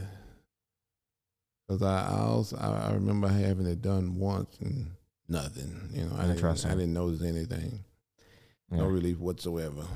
So I'm curious, what else are you doing in addition to stem cells right now? Uh, Just in terms of recovery, body health. The stem cells is taking care of everything, Really? fixing everything. So I don't have to do anything else Yeah. uh, besides that. Really. No more surgeries or anything else. You know, I was going to have another surgery on my mid back with that where the herniated disc was, Yeah. but the uh, stem cells kind of almost healed it. Really. So I don't I don't need that surgery anymore. The pain is pretty much gone. I mean, it was real bad at one time. It was the worst, one of the worst pains ever. that I can remember. Yeah. You know, over the years, I've uh, had you know uh, surgeries for the herniated disc. I've had like three or four, uh, like my whole neck, whole back for the most part. But uh, this time, the stem cells healed the herniated disc, Yeah. and uh, there's no pain. And if there is, you know, like I say, I always go and do the stem cell treatment, and it takes it away Yeah. completely away. all of these injuries that your body has incurred um, is that a just a objective byproduct of being that high level of performer in bodybuilding? Like it's just going to happen? Um, I don't, I don't know, because I, I never really injured myself in the gym that I can recall. I remember when I was playing football in college, I, I hurt my back real, real bad, and uh, I would I started going to the chiropractor, and. um it started getting getting better and better every time I went. So I, I did chiropractic my whole college career, and then when I got out of college, I continued to go. And uh, only t- I can remember injuring my back once uh, in the gym, but uh, I I think I herniated a disc uh, long time ago in, the, it was around 1996 i think. You know i kind of like kept going to the chiropractor you know most part it, it at least for me it pretty much fixed it it healed it and didn't have any problems with it and uh, all of a sudden you know once i stopped doing bodybuilding and stopped going to chiropractic I started having problems with my back. And um, that's when I had to have this first surgery. was there a specific turning point or something that happened that kind of bound you to having a bunch of surgeries later in life? Like was it the first herniated disc or was it a was- specific surgery surgery you went undertook? It, it was the first surgery. The first surgery you think is where you maybe went wrong. Where I went wrong, yeah. so what happened there? Well, for some reason or another, you know, my the other discs kind of like were affected from that first surgery. It's like you have a, a, a bunch of cans stacked on top of each other, and you take one out, the and the o- the other ones just fall. So I, I think because I operated on that one disc, it kind of messed up the other ones. That's the only thing I could I could see that happen because, like I said, uh, it was never like I was in the gym working out and all of a sudden I felt the pain or something. It was just that one surgery caused the other discs of mine to herniate. That's the only thing I. That's the only solution I could come you up with. do you think that maybe your pain tolerance is so high that when something is wrong, it doesn't quite register with you, and you're Yeah, like, yeah, I "Now think- keep working out." Yep. keep yep. pushing. Because I remember when I herniated uh, uh, a disc one time, I was working out, just kept working out. Yeah. and all of a sudden, you know, I stop and uh, don't do anything, and the pain comes, you know. And by that time, it's too late because you know I've already injured myself and kept working out because you know, like you said, the high pain tolerance that I Yeah. have, and um, just made it worse by continuing to you know to do what I was doing. What was that workout that you were doing that herniated that first disc? I think it, it, it was squatting because I, I remember like it was yesterday. I was squatting like six hundred, and you know I do do that all the time. As a another matter of day. fact, I do like twelve or fifteen reps. this day I was coming from rep number eight, and I heard a loud bang. Was loud. It was so loud it kind of hurt my ear. and I remember like, what was that? I turned around. Actually, first I dumped away. I like, you know, we always like slap slap each other to uh, get each other fired up when we get ready to do something real heavy. And I thought the guy had hit me, you know, that was spotting me. I was like, did you hit me? Like, no, man, I didn't touch you. I was like, what was that loud noise? Like, I don't know, but I heard it too. Well, with me, you know, on to the next exercise. And that's what I did. I went on to the next exercise, finished the workout, got home, and I was on my way to work. And I'm like, man, I'm, I'm I think I'm still in pain from working out. But I, I, you know, you know, I'm I'm always sometimes always in pain after doing certain types of workout, like legs. Uh, I'll always be in pain for like an mm, hour, two hours, something like that, and then it'll go away. Oh my gosh. But you know, it's not a major Yeah. pain. But what kind of pain is like- it? A soreness or is like it a like an soreness, actual like- pain? Pain. kind of like a more like a soreness type of a pain, you know, and it kind of like wears off after a while. Well, this day it, it didn't wear off, and I'm like, something's wrong. You know, instead of going to work, I'm like, I think I better, I think I better go to the hospital, and that's what it was. It was a herniated disc. Something was wrong. And and when you were doing that squat, do you remember if like your form slipped for a second or if it was just mm-hmm. complete chance that you were going down, your form was perfectly fine, something went awry and the disc mm-hmm. herniated? I, it was the same form I always use. Uh, I don't know. Only thing I could, only thing I could think of is I uh, did the Olympia, and uh, I think I took off a week because uh, I was I was out of town, you know, doing stuff, and didn't get a chance to go to the gym, and and because I missed that week, it caused my body to get a little weaker because you know I like I said I, I do 600 all the time for 15 reps like it ain't like it ain't nothing. But this particular day I think because I missed that week it kind of decreased my strength a little bit I threw off the rhythm or something. I don't know what it was. All I know is coming up on rep number eight I heard a loud bang and uh, that was it. That was the herniated disc. How much time are you spending today running your businesses? Like, what's an average day look like for you? Um, I spend probably as much time as I possibly can after I work out, and uh, I would say probably mm, five, six hours, maybe somewhere in there Yeah. A day. And you're making a gym right now? Is it Oh. a destination gym? Uh, well, see, I had a gym Yeah. uh, in my old house, Yeah. and uh, somebody offered me some new equipment. Yeah.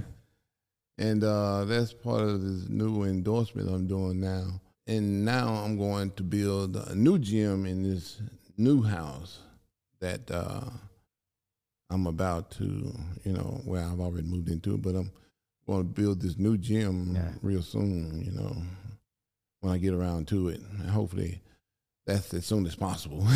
So when did you buy this house? Why did you Why did you move? What What about this new house was? Uh, Well, I was in the house I was in, uh, kind of outgrew the family. Sure. the girls are getting on up there in age, you know, and, uh, you know how girls are. They got to have their own space, you know. You can't cram them all in the same room yeah. like they were. Now they want their own room. So now we got uh, bedrooms and showers for all the girls. How big is the got their house? own. It's it's twice the size. The house I was living in was a little over three thousand. The new house is almost six thousand and a little over six thousand two Okay. hundred, something like that. That's great. So it's it's twice the house. I You got to do a You got to do a house tour. and, I think that would be and- great. And Yeah. uh, pool and you know jacuzzi and all that stuff too. Where the new house didn't, the old house didn't have all that.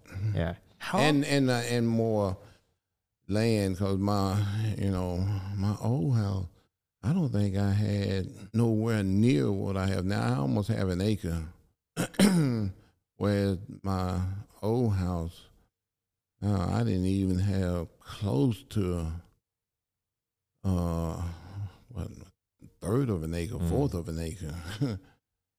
it was pretty small, especially after I built the gym. You know, when I moved in, first moved in the house, there, there, there was no gym there or nothing, so I had a lot more land. Yeah.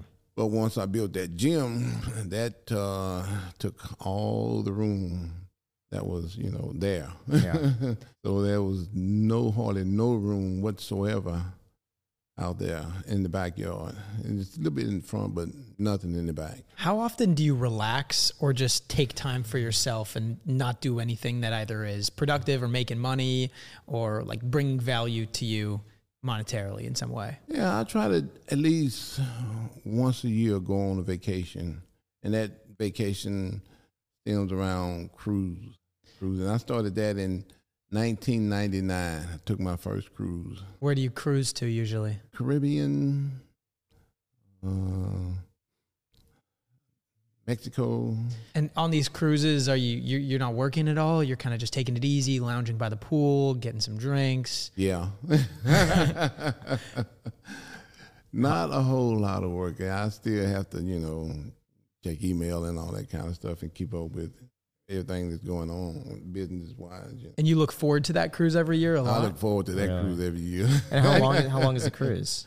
uh, uh, it's seven, eight day cruise. Okay. Seven or Is it like day. a Royal Caribbean? sort Yeah, of deal, or yeah. like We've a- been uh, doing Carnival. Carnival cruise. Well, I, of course, I've been on Royal Caribbean and a couple of other ones too, but lately it's been Carnival, and uh, you know, actually the whole family pretty much goes uh, when they can, but when we go, it's it, it just it's never just me and the fam, me and my family. It's me and the whole family, my brothers and sisters, and you know, nieces, nephews also go. I mean, I'm sure you're at the point now where you can step back from the business just a little bit and maybe take Yeah. two of those cruises per year, even three, maybe. Well, you know, we do like go to like uh see we got SeaWorld. We'll go maybe twice a year.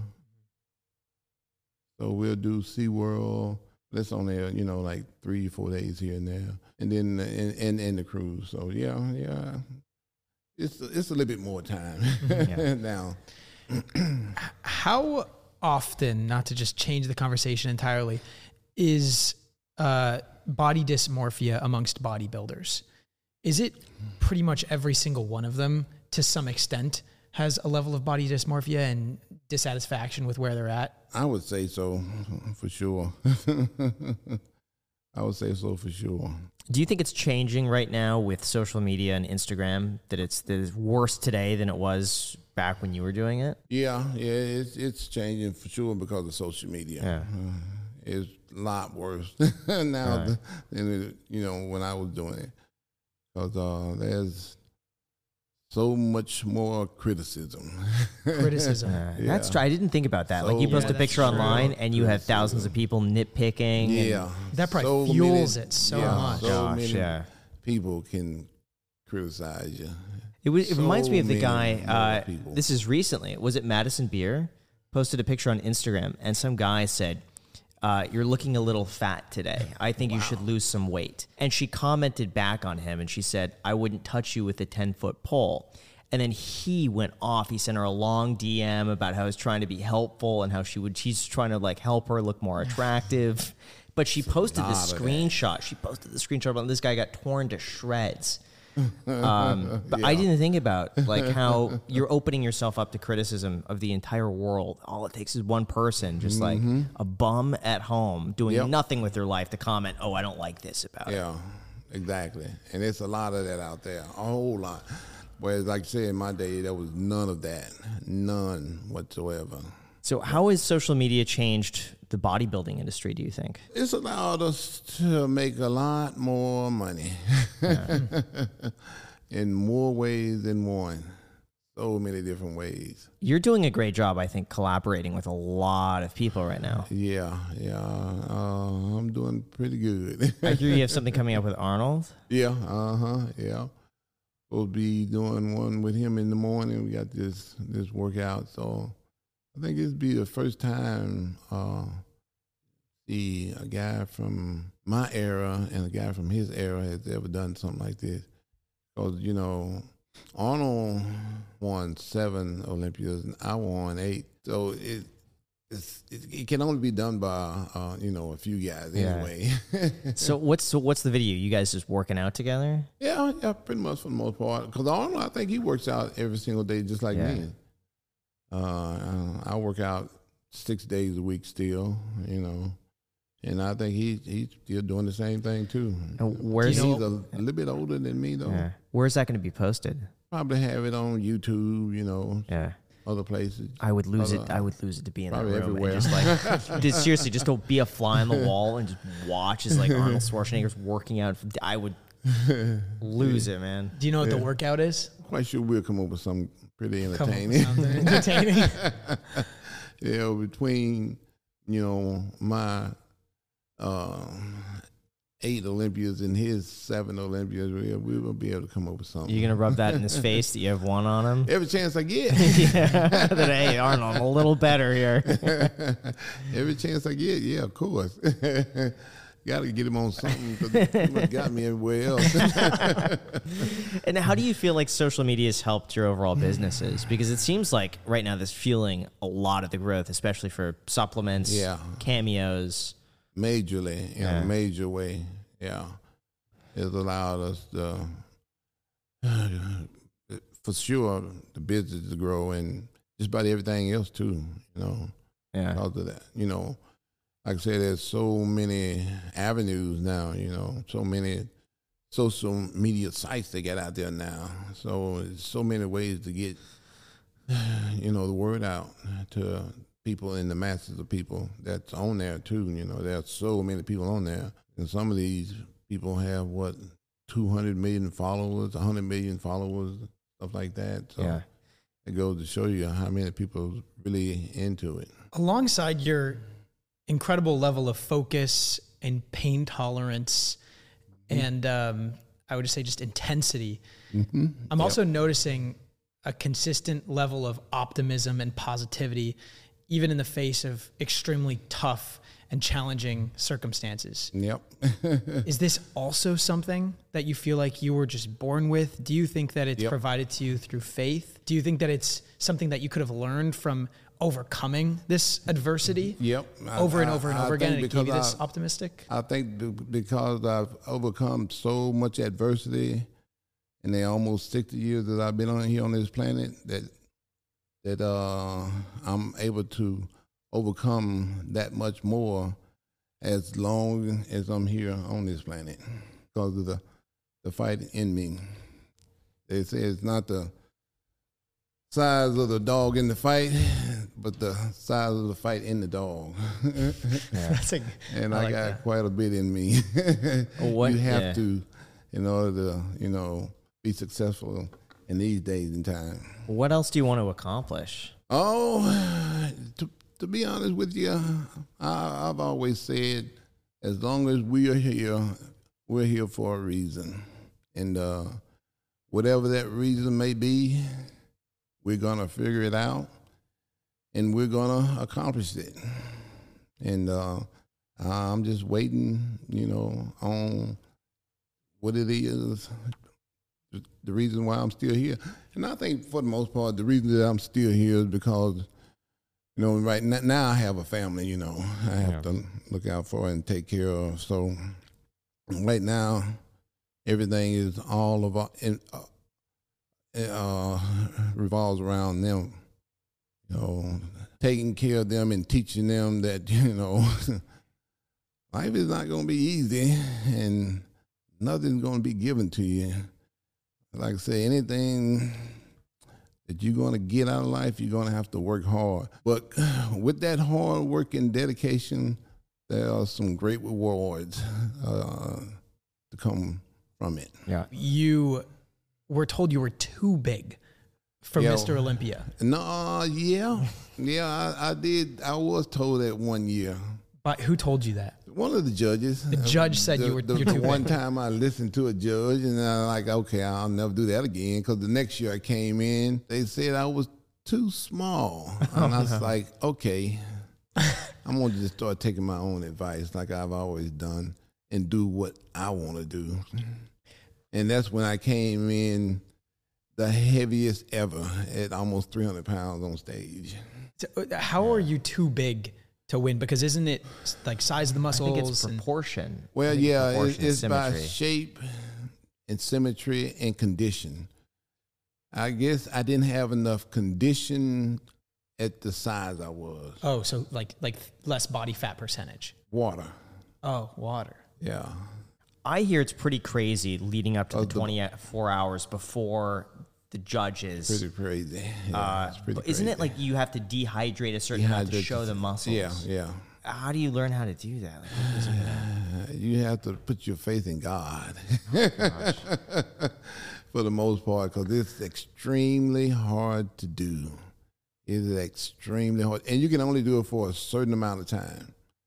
Uh, maybe the most you could probably do that is probably like three hours, four hours at a time, maybe at, at the most. But after that, you are seriously putting the heart in danger of collapsing. And that's happened a lot lately. What percentage of having an elite um, bodybuilding physique is lifting versus nutrition versus like stretching versus like water intake?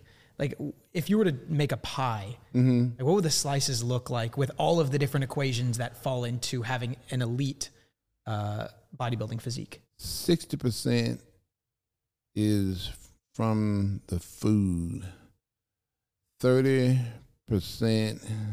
is from the workout, and the rest is everything else combined Sleep in there sleep and all that kind of stuff. stuff yeah. that. Yeah. Stretching. Because I used to think, you know, if I'm in the gym working out and lifting as heavy as I possibly can with doing um, a certain number of reps while I'm doing it, that I would get big.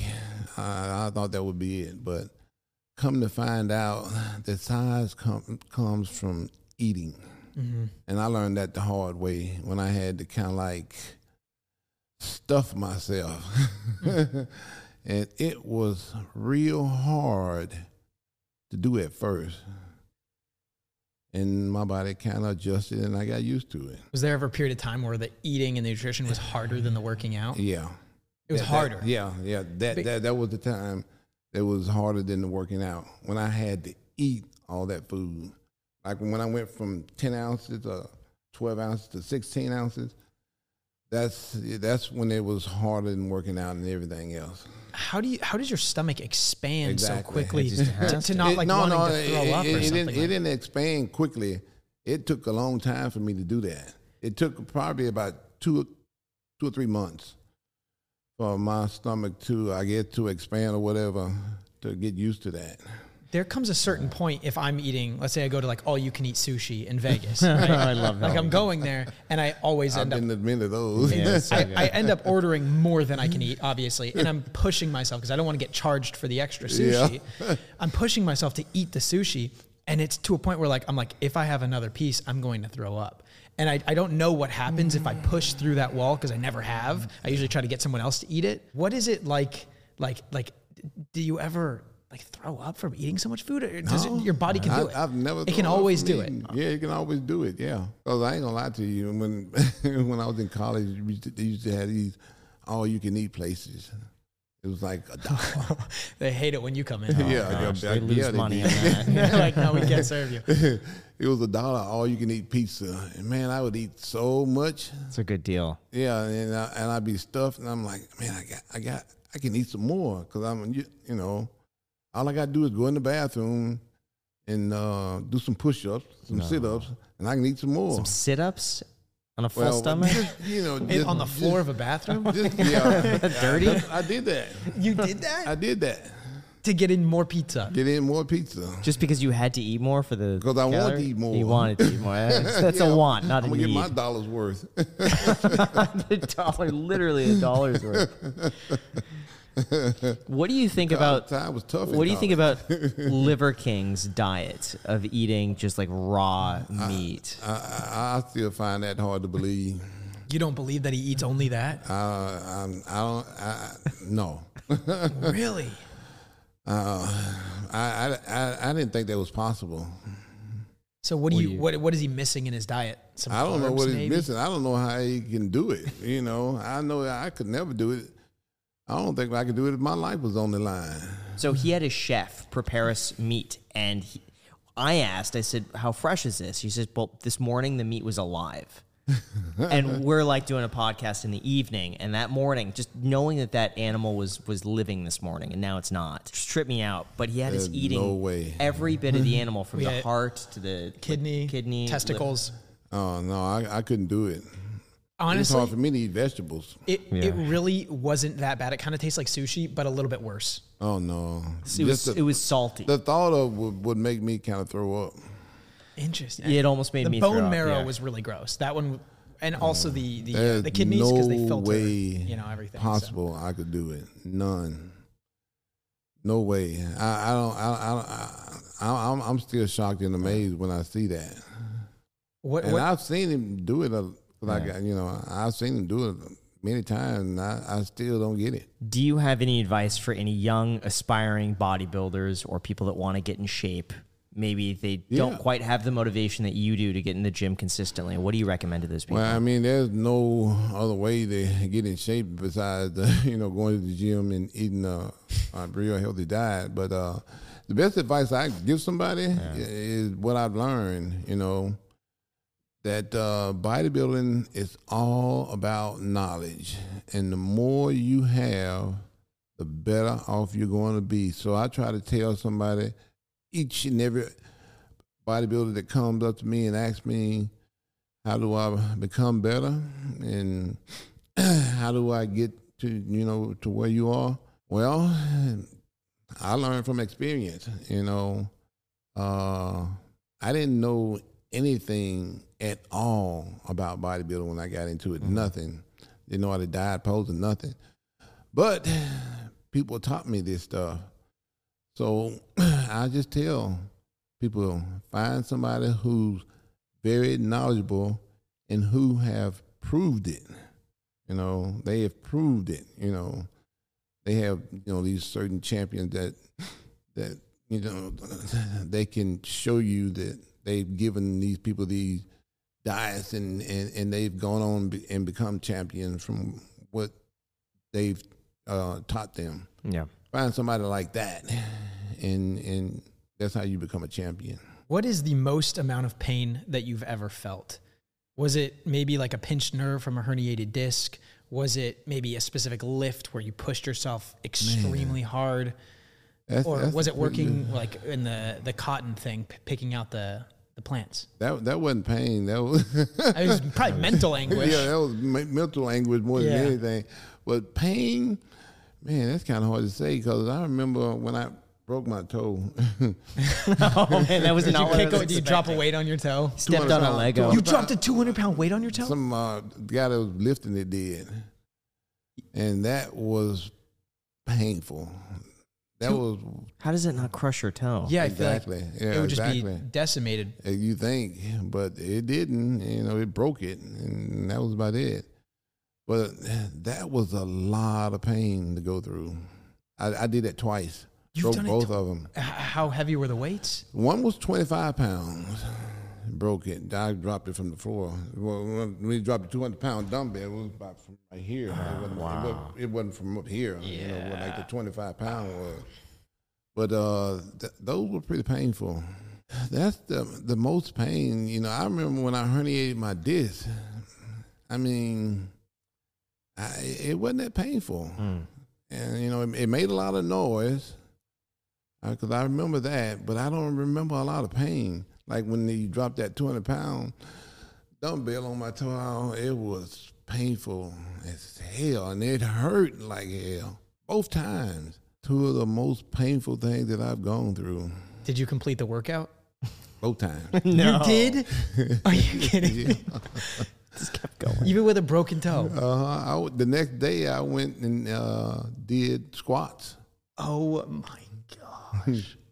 you did. Did squats, leg press, and everything. I- I, Leg did a leg. press? Yeah. Yep, sure did. How do you how do you not get sick? Like get a cold or like the flu or like high, some high pain tolerance. Do you do you feel sick but just go anyway, like just push through it, or do you just not get sick? I've been sick mm, two or three times in my life. I can recall. That And, must have been uh, pretty bad though. Yeah, yeah, they were pretty bad. One time was the time I moved into my new house, my first new house. I I remember throwing up that time. And another time I was in the eighth grade, I remember throwing up that time. And those were only two times. Oh, one time I was on an airplane, I threw up. Those are the only three times That's in my life that I can remember throwing up. Yeah.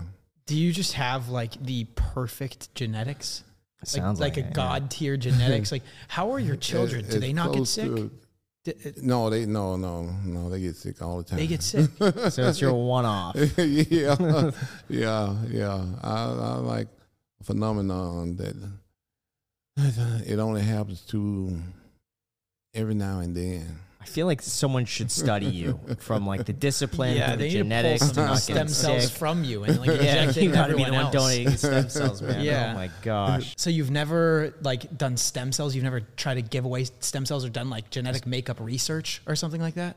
Not that I can recall right away. I mean, there, I'm just gonna chime in real quick. A couple years ago, we actually did do a genetic makeup on Ronnie, and he has been he came back on the test as being under the one percentile of genetic makeup. So his body will regenerate the the cells uh, faster than a normal person. He doesn't get sore after working out in the gym.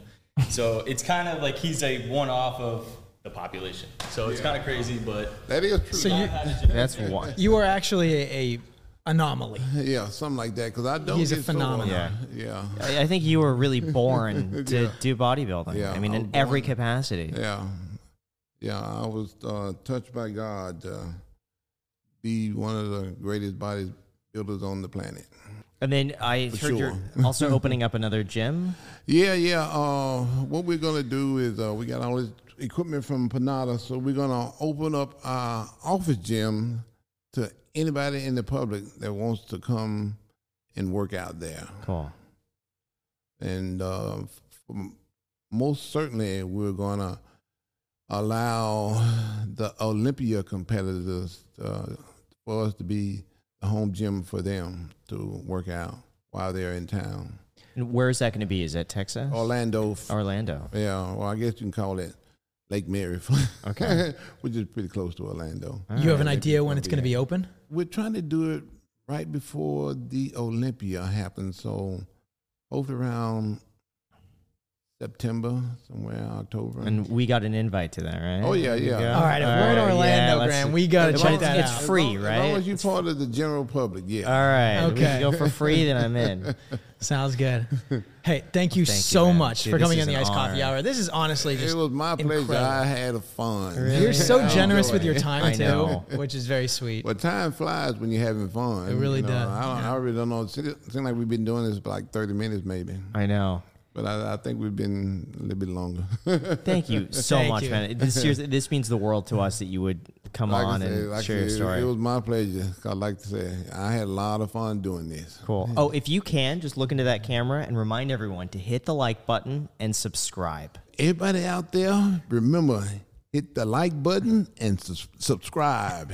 Yeah, buddy. Yeah, buddy. Lightweight. Lightweight. Still ain't nothing but a peanut.